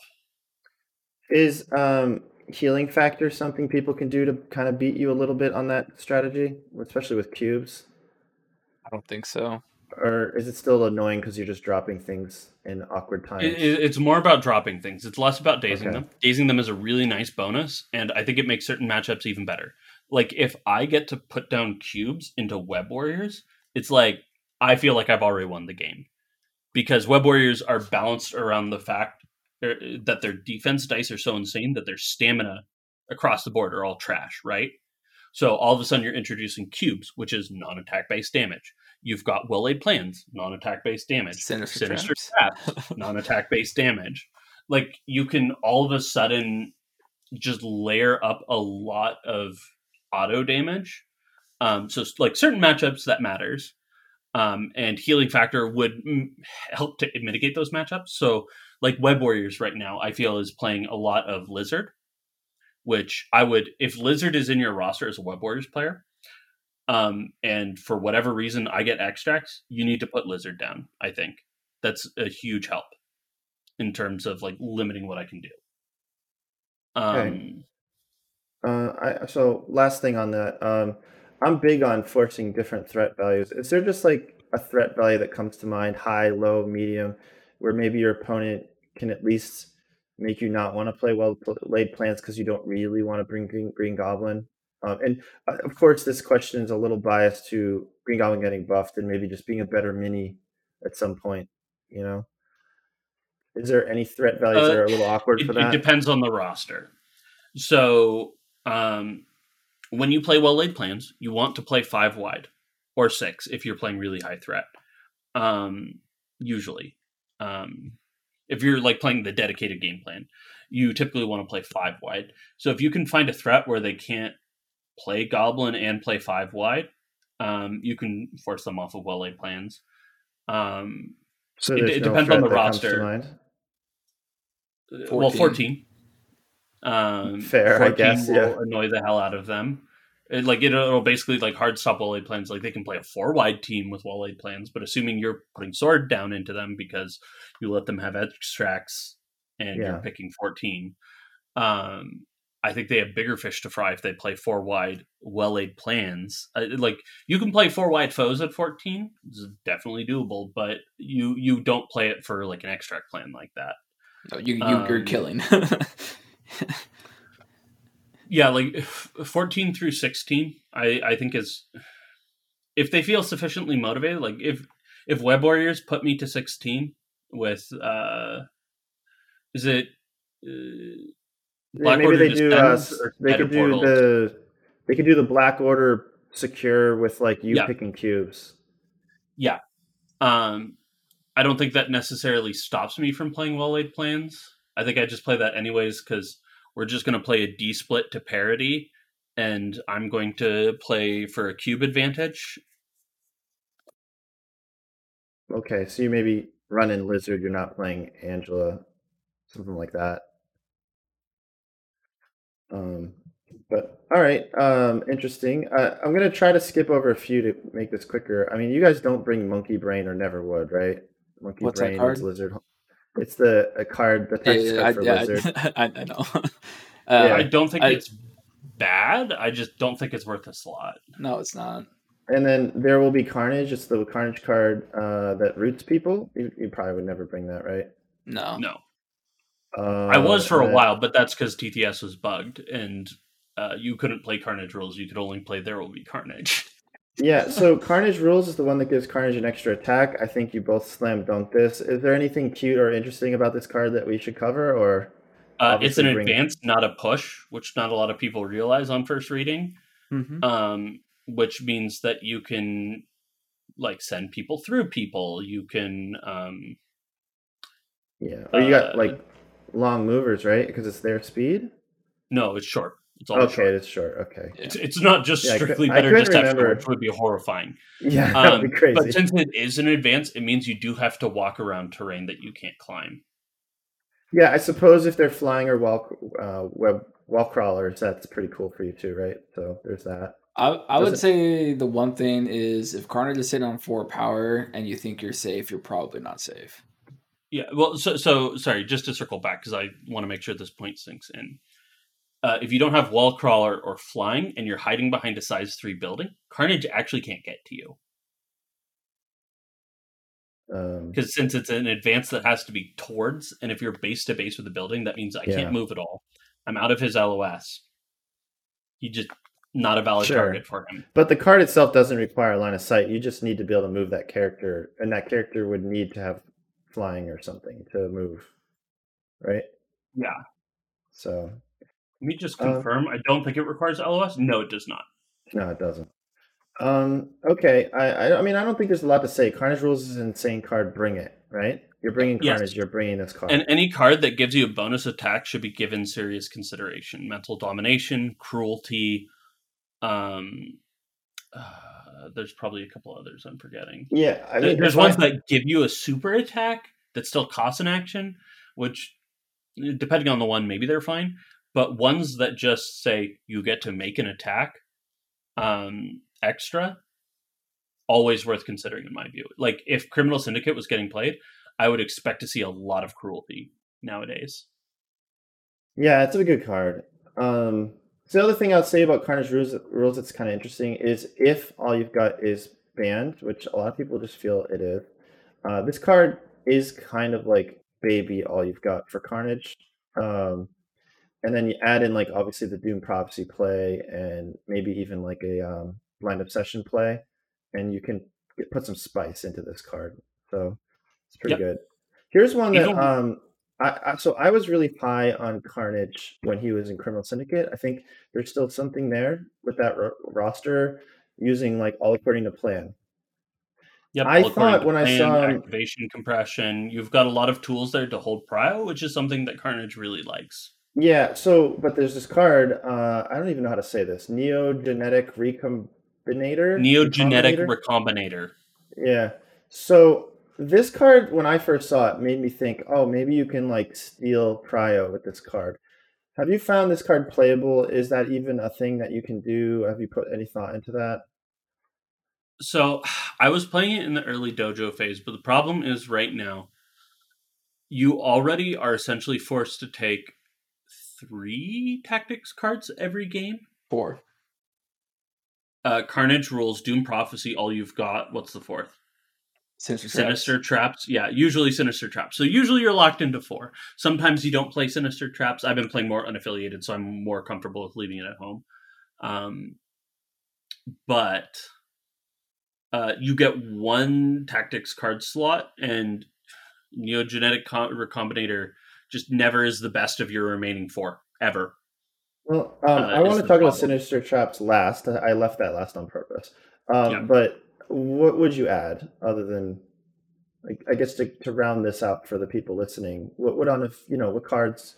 What's your like fifth If card? you're, if you're playing Mysterio, Grand Illusion, I think is an incredibly good card. It's like Bitter Rivals. Um, well, I mean, you you just have to go through the greatest hit of tactics, and that's usually the fifth card. Yeah. So Sure. like Advanced R and D, Blind Obsession, Bitter Rivals, um, Disarm, uh, Sacrifice. Uh, maybe you're playing Iron Fist as a splash, so you can Heroes for Hire. Um, I think Luke Cage also um, would be interesting in Spider Foes, but. Um, I take Venom, so Lethal Protector. Yep. Um, and yeah, just character specific cards, the like kind of like OP main ones, maybe a mission objective. So I will say, uh, I did play around with the Neogenetic Recombinator at the beginning as well. I like the thought of it. I like the idea. I think it has game in uh, MCP 2.0 uh, when the the rules change comes through and you get 10 tactics cards because then you can actually fit it into your roster and you may be more inclined to take it. Um, it does have game. It's just like Mark said though, like you're more often than not struggled for tactics cards. So maybe after a new BNR, some things change and you might be seen taking it. Uh, but it does Yeah. it, it does do that though. Like it can help you maintain priorities. Like, well, uh, Mysterio's on three out of five, and um, little two threat here's on three out like two out of four or whatever. Uh, I'm gonna keep Mysterio alive by two threat that hasn't activated yet. It's now days. Now I have priority. What are you going to do about it? Um, Yeah, and it kind of combos with cubes, right? Because you kind of kill your own characters and then kind of tactically do this. So Yeah. that- Like it's a Yeah. it's a cool card and like it has game. It's just in the current meta, it does not. It, it, it you just can't play it because there's no room. Like Mark said, it's, it's just it's tough. All right. Um, well, I want to hit Sinister's Trap before I do. Any other thoughts? Or I, I did leave out Grand Illusionist. I think Grand Illusion gets way better when um, Bitter Rivals maybe gets restricted, and like I think when Mysterio becomes more of a staple. I, I agree. Well, I think also just for anybody listening who wants to get into Spider Foes but doesn't want to go out of their way to buy the Medusa Black Bolt box, you can get a very reasonable approximation as long as you're willing to commit to playing Mysterio. Which isn't a very fun character to play. I love Yeah, that character. and Um, he, he he's not bad by any stretch. Like I said, he like with the way that I was playing, he only came in a very small percentage of the time versus Li- uh, Lizard and Doc Ock, who just like Yeah. always fit with my game plan. And once you've got your affiliated core, you start looking at splashes for higher optimization. But Yep. I, I think you could get ninety five to ninety eight percent of what my roster is doing with Mysterio instead of Valkyrie and uh, find some room for Grand Illusion. Sure. So let's hit Sinister Traps, man. Um, I think this is a great card. I remember when we talked about it in the podcast when we were hot taking it, we were kind of like all over the place and even confused in how it works at some point. I remember, I blame Jacob Jacob. was He trying- isn't here. yeah, Jacob tried to convince us of some rule about I don't know something, and we're like, he "Nah, he he was under the um he was under the assumption that or like he thought that it stayed. It wasn't like used up after the Oh, first right. hit. And we were like, that's Yeah. insane. It's already so good. So, um, I guess, I mean, maybe you got, maybe Mark, you want to lead us, but uh, what the card does, how good is it? When maybe like a trick you could teach people that maybe they don't even think about, or you know, just how, maybe Okay. tell us how good is this card? So this card is absolutely nutso on hammers if people haven't played it. Um, so uh, uh, hammers or fear fear grips world as worthy terrorized cities. I'm always bad about remembering its proper name. Is the D-shaped one where you can pick up the extracts. Um, and so what you can do is you uh, well rolling it back. Sinister traps is you put it on a crisis element on the board the first time anybody gets within range two of it, no matter how they did, um, you roll five dice, crit wild hit uh, is a damage. So it's usually about two damage, but it can be five, it could be none. Um, and if you do any damage, which is like 90% likely, um, you uh, get to push them short. Uh, or just to be more specific, uh, this effect happens on the first person who moves there, and then the enemy player roll uh, the opposite player of whoever moved in rolls the dice, does the damage in the push, um, and uh, if you put it on a hammer and your opponent doesn't have certain uh, tricks, it can absolutely screw them. So uh, most people need to double move to get onto the midline to interact, right? Yeah. Um, which means that if they can't trigger the trap in the first move, uh, they have to uh, move again and they get pushed off, and they're not even standing on it, which means then I can just go and pick it up. Um, if you have some tricks, you can, uh, for example, Midnight Suns can walk, bump, get pushed short back, and then uh, walk back on. Um, Well, like normal characters, like a, a small base long mover could trigger it. Um, Yeah. How about medium base, medium mover? They trigger. I believe would medium hope? base, medium mover just barely triggers it. But the problem is with them, so you can trigger it in a single move, but if you get pushed short back, you, uh, if I recall correctly, you don't have enough movement to actually get back on the point, Hmm. unless didn't want- you got bumped by terrain. Yeah, I'll check it out. I do want to mention too. You mentioned um, hammers, and you know, uh, like Fear Grips World as worthy terrorized city. That that hammers is taken like over sixty percent of all players uh, online. So being good on hammers is, is a big deal. And, Yeah, and hammers, hammers should get fun until you Yeah, play and hammers should- should get more popular with the new system because I think a lot of people see hammers as kind of like a neutral ground and kind of a safe pick. So I, I think hammers could even get more popular in the future. Um, Yeah, and I, I feel like Foes has incredible um, play into it because of Sinister Traps. Oh, the the other main trick. So you can play this into Web Warriors, but it kind of like depends on how ballsy you are. So ASM can single move onto the midline and grab something, right? Um, Okay. Sinister Traps will push him away short, which means he would have to move twice to pick it up. But if you don't do exactly one damage with the trap, uh, which I forget the odds of it, but it's not the most likely. It's like I don't know, one in six or something. Um, he'll have enough power to do his range three place onto the the uh, midpoint anyways, and then just interact and walk back anyways. Um, I usually still take it for the free damage on ASM, um, especially if I'm doing it on like something like cubes. But if you feel like you're trying to use it to stop um, ASM from grabbing the middle, it's not going to work most of the time. Uh, and then one final, I guess, trick slash interaction, but um, always be on the lookout for uh, not having to put it on the um, the actual point that you want to get onto that you're denying them from. Sometimes you can put it on another scenario element that's on the way. So, like a lot of the times, people have like a C, um, which is the middle line, right? Uh, and uh, your your opponent is going to try and go to one of the side C points, but on the way, there's a B extract or secure element. So, like a citizen from Panic, or like the Infinity Formula, or Mutant Madman Trap, and you can put it on their one on their side because if they deployed directly across from C, it is incredibly hard to uh, not walk within two of that point and uh, still make it onto the midline for certain characters. And so just watching for stuff like that can be really valuable. I checked the medium move, medium base, and they they do make it. It's uh, relatively close, but if you just go as fast as you can, middle, you'll. you'll If you it. push short back, yeah, I thought it was just short. yeah. I mean, I was using the like tips of the movement tool as you should, um, but yeah, it worked out. Interesting. But I mean, terrain isn't always cooperative either, right? Like sometimes you Yeah. gotta like move at a weird angle, and that could ruin everything.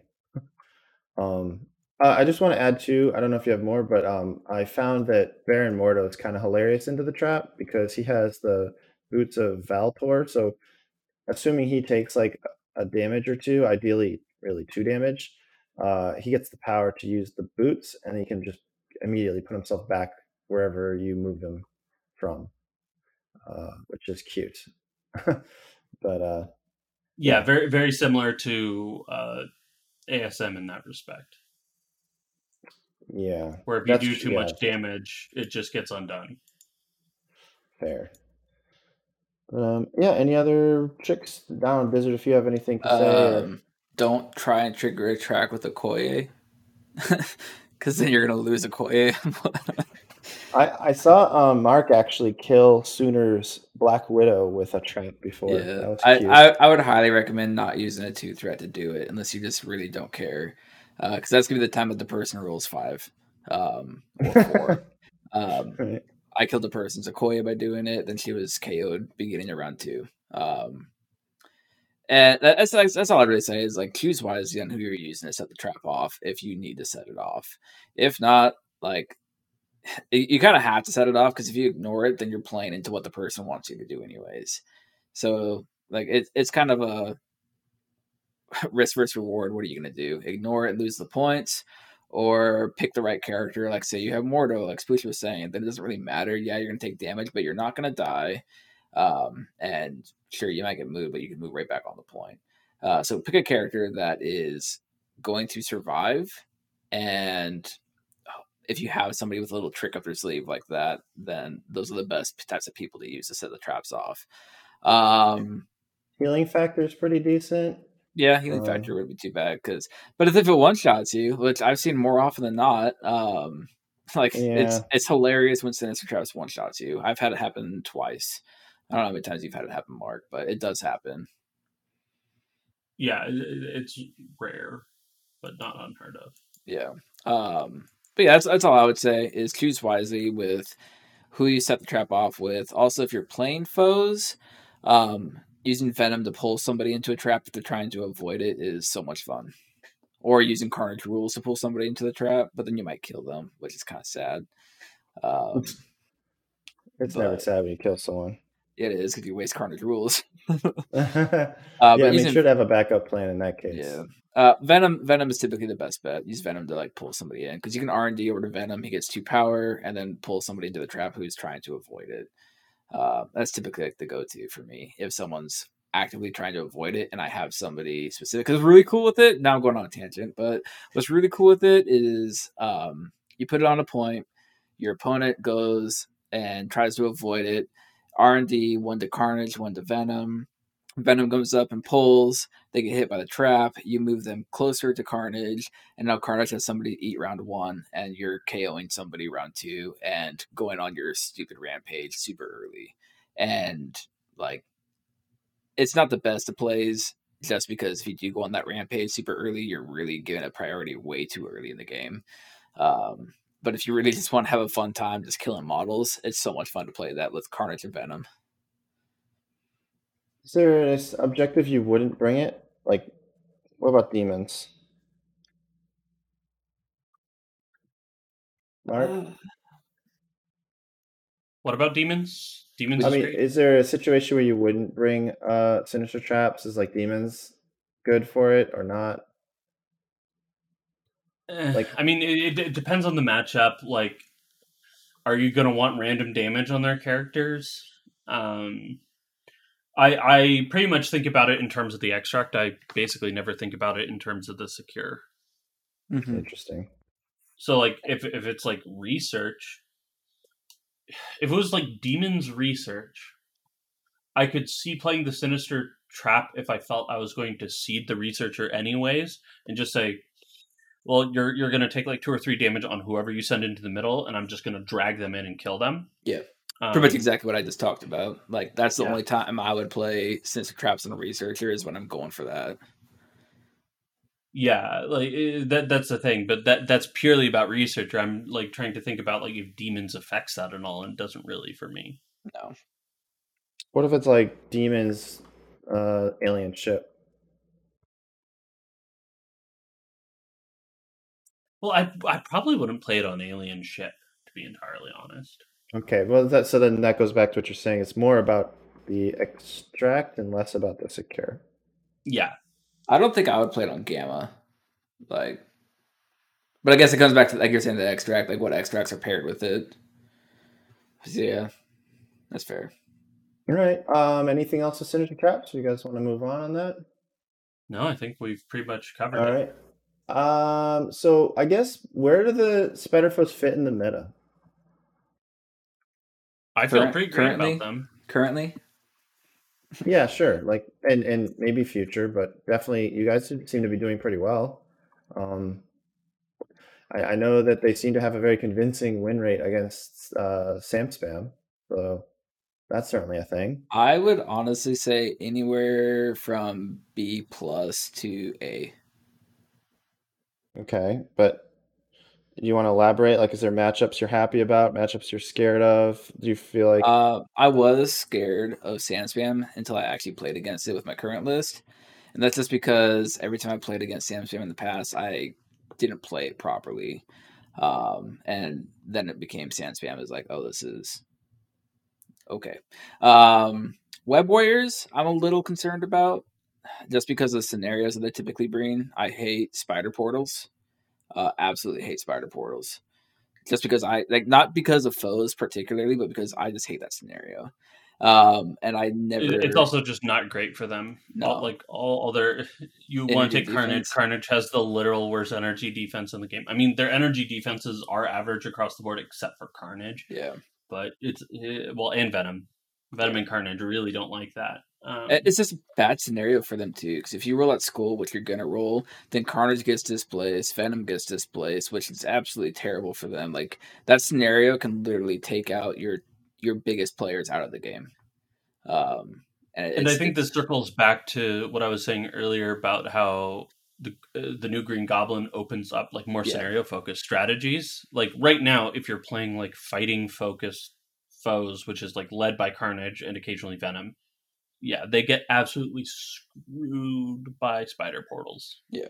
Um, Uh, but for very- me, for me right now, I'd say Web, Web Warriors is probably the biggest. Maybe Midnight Suns.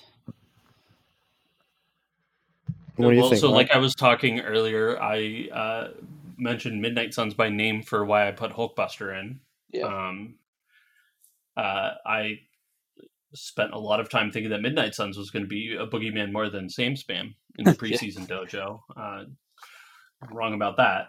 Um, okay. in, in general, honestly, my biggest fear is Mike. well, So, unfortunately, I is it A Force or is it Mike? Uh, so really good Enchantress players are scary. I don't care as much about Medusa because, like, I don't even know if he's going to bother putting down Medusa into me. Probably because he loves her so much. But um, Mm, Medusa's pretty sketchy against foes with all that physical defense. yeah, like she she doesn't actually do all that much um into them. Uh, the throw is annoying because like I've actually got size three stuff, but um, yeah, I'm It- not so worried about She Hulk. I'm just worried about the fact that he is an incredibly good Enchantress abuser, Yeah. and Enchantress can be a total nightmare for uh foes. Mm-hmm. All right. Um. Well, maybe related, maybe not, but maybe more generically, like how do foes win? Are they like an attrition team? Or do they fit and under the cookie cutter descriptions that we usually use, or are they kind of unique in some way? Well, so You know- like I was mentioning earlier with the four round game plan, right? They, they kind of play this weird thing where they try and play for parity. They break parity with a pop off, like well laid plans, like uh, Carnage, Doom Prophecy, all you've got, kill their whole team. Um, and then you use that kind of blank out on your opponent's scoring to essentially rack up a lead when you're already threatening to score on round four and then you force them to make very suboptimal moves. And even if they stop you from scoring on round four, it's basically inevitable that you Yep. finish winning by round five. And I don't feel like there's a lot of teams that quite work like that right now because, uh, well, specifically because of the amount of like out of nowhere reach that well laid plans and Carnage have. They so they kind of get to play back and say, "Hey, you got to come into me," and if you don't come into me enough, I'll just like get you from across the board and screw you up anyways. Yeah. So yeah, it sounds like a I- weird hybrid to me. I of I, I completely agree with that. I just want to say like because typically you'll be like round one three to five points, round two three to five points. Like it's that average whatever number you get depending on your scenario, and then like round three or four or typically round three you're like plus eight points, um, and your opponent's getting nothing, and it's like it's exactly how Mark said. I just want to like emphasize like like that point disparity is typically like the max points is what the foe's player will be scoring if they did it correctly. Hmm. okay, and it seems like you're almost doing like tempo attrition versus like hard, just like kill a board wipe kind of strategy, right? Yes, and al- also part of this is it's the the one thing that makes you live or die in this play style. So if people hear this and they're like, "Man, I'm bad at this," don't try foes because you're gonna have a real bad time. You have to understand exactly how to get and maintain priority Mhm. because you need to have priority on round three. Otherwise, it like kind of falls apart. And it's kind of like how I was talking earlier about my game into Sam Spam. Like I left Carnage with one whole act action just sitting there because Yep. if I did anything, like I, I lose the game.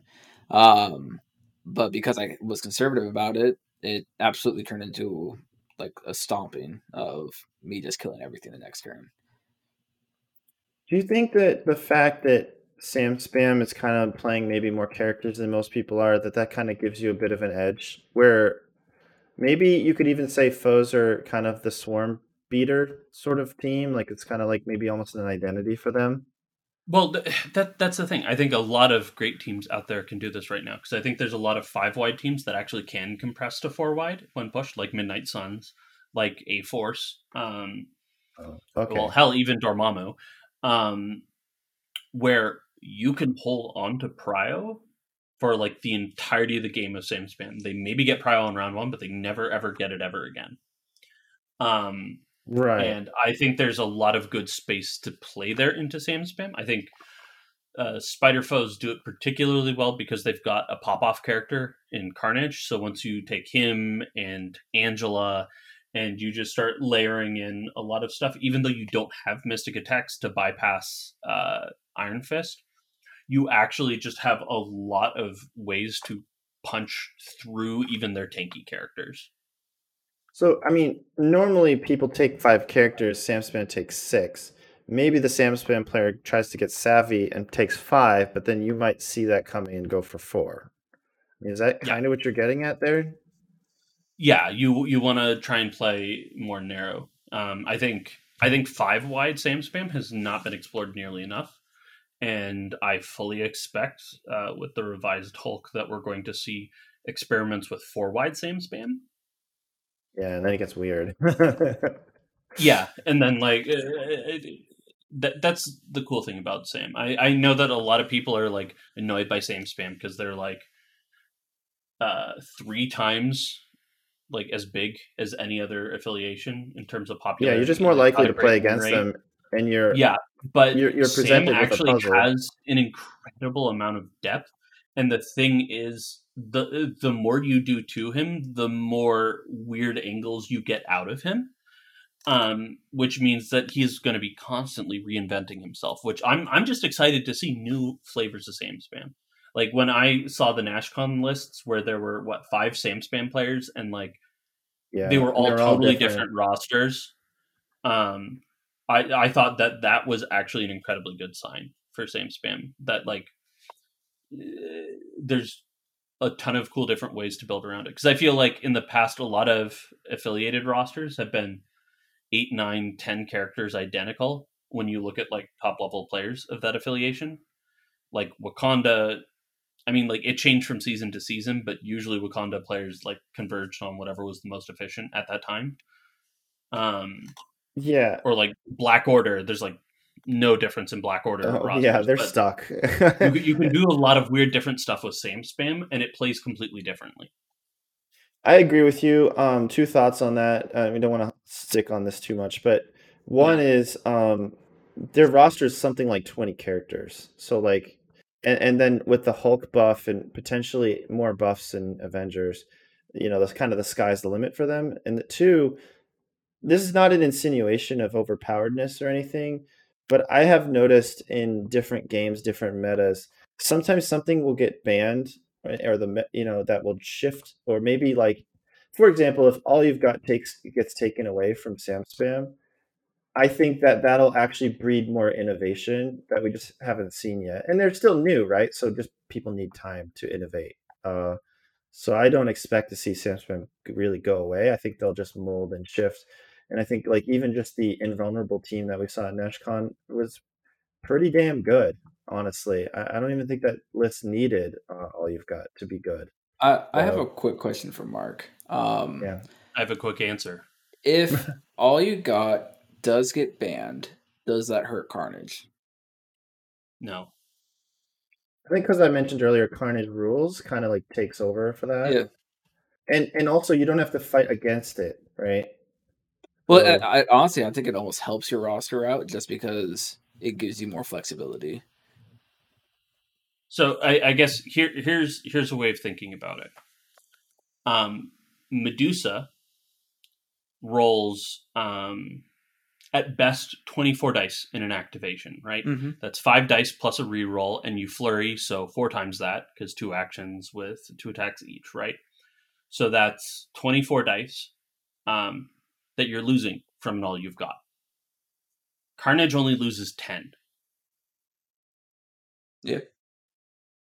I mean, potentially twenty. But... Well, twenty if you're playing Doom Prophecy, yes, but he is still losing less damage output on the board, um, especially because all you've got Carnage is one, two, three, four, five, six. So that's going to be sixty. So he's he's only losing about a third of his current dice output if you Which take away Carnage all rules got. makes up for. Yeah, well, because Carnage rules and uh, Paint the Town Red will give you two more attacks, right? Yeah. So you're going from six attacks in an activation down to four, where Medusa's going from eight to four. yeah. Um, You know, you probably should have killed the things that you're attacking anyway by then. Yeah. All you got is just Um, overkill with yeah, but but but the point is, he is because he's got power like tied up in that tactics card already. Even if you take away all you've got, um, he just loses proportionally less. It's the same for Cassandra and Jean or any characters. I kind of, I kind of feel like if you lose all you got, I feel like you're going to start seeing more maximum carnages pop off because you're going to have the power for that more often than not. Because typically you don't use maximum carnage because you're trying to hit all you got. That's a Maybe. possibility. I mean, the, the there's still like the positioning foibles, but Yeah. yes, potentially. Assuming it's even possible and that your opponent's nice and in a juicy spot for you. Yeah. yeah. Um, I I got I so I'm gonna segue because we mentioned the Carnage. How does you how does someone new to Spider-Foes play Carnage and not just lose Carnage and have him die in a ball of fire? Play him weirdly cagey. Um, I also recommend setting him up. Like you hold him to last activation. Like what are you thinking about when you You hold him till last on round one, very usually, unless you know that nobody's going to be able to screw with him wherever he's going to end up at the end of his activation. Then you can do him early. Um, like You if you're playing on like a middle? Secure. Um, I usually place him like midfield, but still on my side. Usually, Well, but uh, I mean the in, i- deployment, like is he middle or you're you're thinking about that? I mean, it depends on the crisis. Um, I play a lot of Bs and Fs, so Yeah. he can very often be on a flank. Uh, I basically try and figure out where's like the most relevant part of the board. So typically based on the secure, right? Um, Where where is he going to need to stand to be scenario relevant? And then I line him up with that. So uh, I'm either playing E or B, so he's either center or one of the sides. I'd say I'd say something to think about would be um, where do you want Carnage to be at the beginning of the next round? Exactly. You where where do you set up on the next round? Because uh, assuming you're taking advanced R and D, it means even if your opponent does nothing, you can threaten to doom prophecy round two with Carnage, assuming you That's don't pick up an extract. Okay, there you go. Um, That's a spicy play right there. And he's he's got wall You, crawler you and he's, he's typically very don't fast. do it, but you want to be constantly representing the threat. Sure. It's like the Teddy Roosevelt quote: uh, "Speak softly and carry a big stick." You you you want to you want to quietly threaten people with Carnage. Sure. Yep. Yeah, And I think- his presence. Right. I think Mark hit at those like being extremely cagey with him. Um, like that's really just what you got to do. Like, and also like I, s- I- like I've been saying this whole episode is like Carnage is probably the one character in this entire game that you have to be the most like mindful about your actions and using your action economy wisely, as well as being knowing when to be conservative. Like I could go and kill three models this turn, but should you kill three models this turn? Probably not um and it kind of comes down to that and it's so easy to get like that bloodlust when you're playing him where you just like i can kill three models and get away with it and then it comes around and it's like okay i can't actually get away with it um but it's like if you're if you're looking at him like it's just like things you got to consider like he's so oh i guess has a super high activation economy action economy whatever you want to call it because of paint the town red and carnage rules and all that that he can do so much in one turn it's just knowing how to pop it off correctly So I don't know where if you guys want to take any this, but I, I when I I played Carnage once on the Fisk uh, secure and accidentally was too close to the Fisk secure, and my opponent just moved it over, hit me with a stun, and I wanted to kill myself because it was so awful. So like stunning Carnage is quite unfortunate. i don't think i've ever intentionally stunned carnage no Uh, No, I didn't do it on purpose. I didn't No. put him on the point. My, I I forgot that like my opponent can range two. You know, oops, it's basically like a medium tool distance. I would say stunner, stunner, stunner shock, stunner shock are absolutely terrible for him. Stun Yeah, being shock. stun being the highest thing because he wants that power to be able to do everything. Yeah, he wants a lot of power. I mean, at least five per turn, at least, right? Yeah, but he can typically get that off his attack, but not with stun. Like if he has stun sure. on him, he- Yeah, but he's stunned. That's just not happening. Yeah. So yeah. I don't. Is there anything else, Mark, that uh, makes Carnage frustrated or things to watch out for? Stagger. I mean, stagger makes everybody sad, right? Yeah. Um, but I think he's definitely high on the stun is bad list. Um, yes, to the point stun is painful. yeah. Beat him to death, or just like somehow control him without giving him power. I mean, Rogue also just terrifies Cletus Kasady. Like she Yeah, it's beats him up with energy, saps him, and then whatever power he ends up with, she just drains it anyways. And then he can't even hurt her all that good because uh, she's for physical flat damage reduction. Hmm. Can't bleed though, but you know nothing spectacular. All right. Well, um, so I don't, I don't know. Back to the uh, just how they play all that. I mean, you want to play fast scoring games, slow scoring games against these guys. I mean, like, what's the general gist of how do you play against foes? Mhm. It sounds like you guys are trying to play a fast game. You're kind of playing this weird like hybrid of. Um, I mean, is you it know, that fast? Round four? uh, round four is considered pretty fast, and I mean, if, uh, three is like super speed, right? Four is like you're kind of doing a very good job, and you're if you win on turn four, I would say that's relatively fast. Well, yeah. after that, I mean, r- round four is if everything goes literally perfectly. except, yeah, it, like it often goes off on round five. You're you're essentially saying, if you do literally nothing to stop me and roll over, I win on round four. Yeah. I would say that's pretty normal for all teams, though. I mean, if you Yeah. can get a turn three win, you you probably are rubbing something in your opponent's face, like it's you know, right? So I would say turn four is what I would consider fast because if I'm playing in a, a real attrition list like Dormammu or Black Order, I'm expecting games to go at five and six. I don't think they That's really fair. care the speed of the game. They care more so about what's happening during the game because they could play a slow game, they could play a fast game, but if they're playing a slow game and you take out Carnage, then the odds go considerably in your opponent's favor, which I guess is where you kind of get the speed aspect from, is because you're trying to hurry up and get all these things done in the right order. it's almost like a sequence of events that have to happen when you're playing foes, in my opinion. Like if I look back on all my games, like it's kind of like the same. If I'm playing the same list to the same list in the same scenario, it's like this happens and this happens and this happens, and once like a wrench gets thrown in it, everything kind of falls apart. But if you're looking at like slow versus fast, I kind of don't think it truly matters until characters start dying. So like Yeah. So the game the game plan, at least in my view, and you can correct me on this, Dyzard, is like first step, keep Carnage alive while going even on score. Yeah. Second, set up Carnage so that you have prio with him on the round before you're going to score out. It Yeah. doesn't matter how fast or slow it is. Then pop off with Carnage and use that to gain an like an even bigger advantage. So even if your opponent does something to disrupt you on the final scoring round, you it still matter. Yeah, it doesn't Yeah. matter.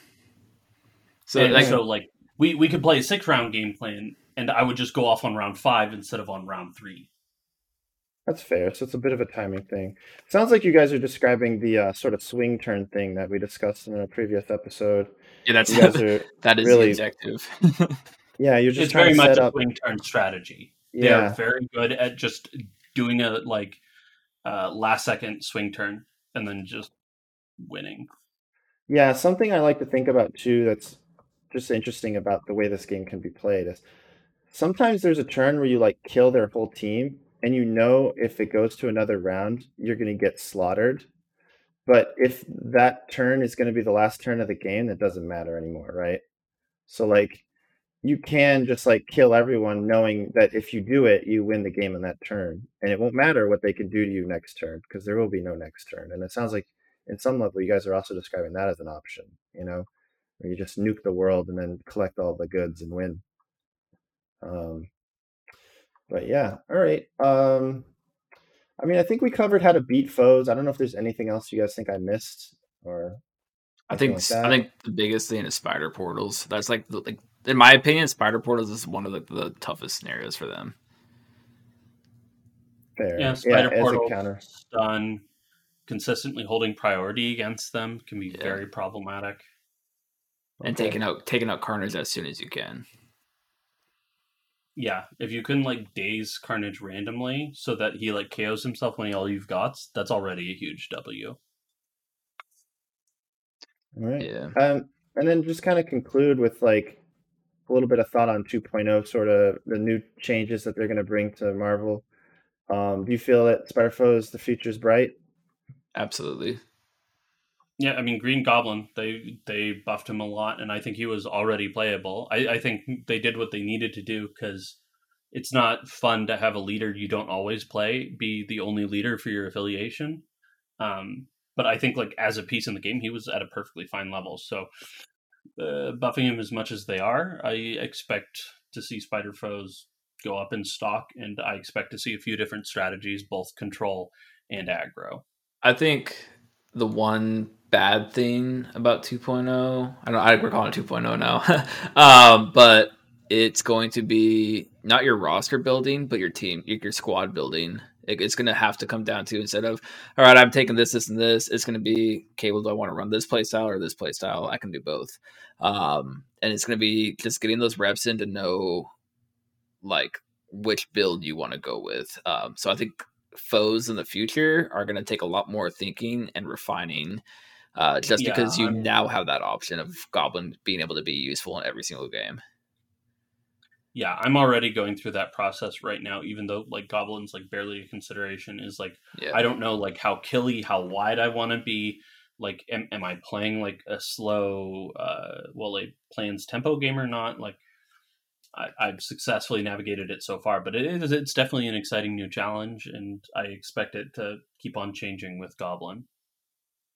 I will say I played against the new Green Goblin, and when he flips over and you're playing Convocation, that five defensive dice, that's a lot of dice all of a sudden. Apparently, going insane makes you really repellent to wizards, um, which is pretty entertaining. And I think wizards are going to get more and more popular as the game gets older. So it's kind of a fun little thing that wasn't really a problem when he was released, you know? Yeah.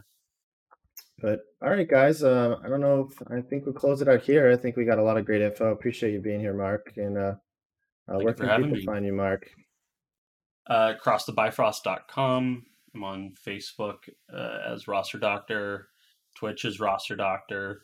I go by Roster Doctor GD Nerd or in any of the Discord stuff. Feel free to hit me up wherever you find me if you've got any questions or anything uh, about Spider Foes. I'm always happy to talk about them.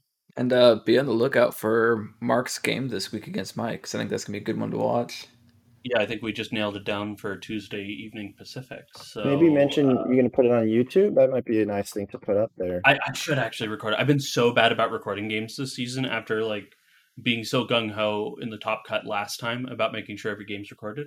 I will I will stream it to Twitch on Roster Doctor or twitch.tv slash roster doctor on Tuesday evening. I swear. And uh after the stream's over, I'll put it on my YouTube channel as well. It's gonna be a banger. But your YouTube channel is called what? Roster, Roster Doctor, you said? Yeah.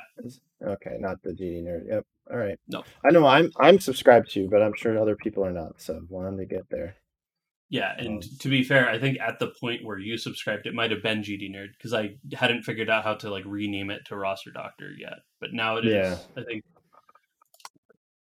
All right. Thanks though for coming out and sharing this with everyone. Hopefully people can go play some cool new minis. That that freaking lizard mini is just gorgeous and uh Oh yeah. oh that's the other thing that's the other thing foes have some of the best models in the game uh yeah. I played the symbiote thing and I dropping goblin and and freaking lizard together. It's like, oh you guys are so pretty. all right Thanks guys. Thanks. Thank you for taking the time to listen to our opinions. Please note, as time continues, some information may become outdated, but we will do our best to refresh some of the more prevalent episodes to be current. Be sure to check out Across the Bifrost Nexus, where you can find all of your MCP content. And a big thank you to Discount Games Inc. and Black Knight Games, where you can find all of your MCP needs. And then a huge thank you to Atomic Mass Games for developing a game we all enjoy and love. We'll see you next time in the Danger Room.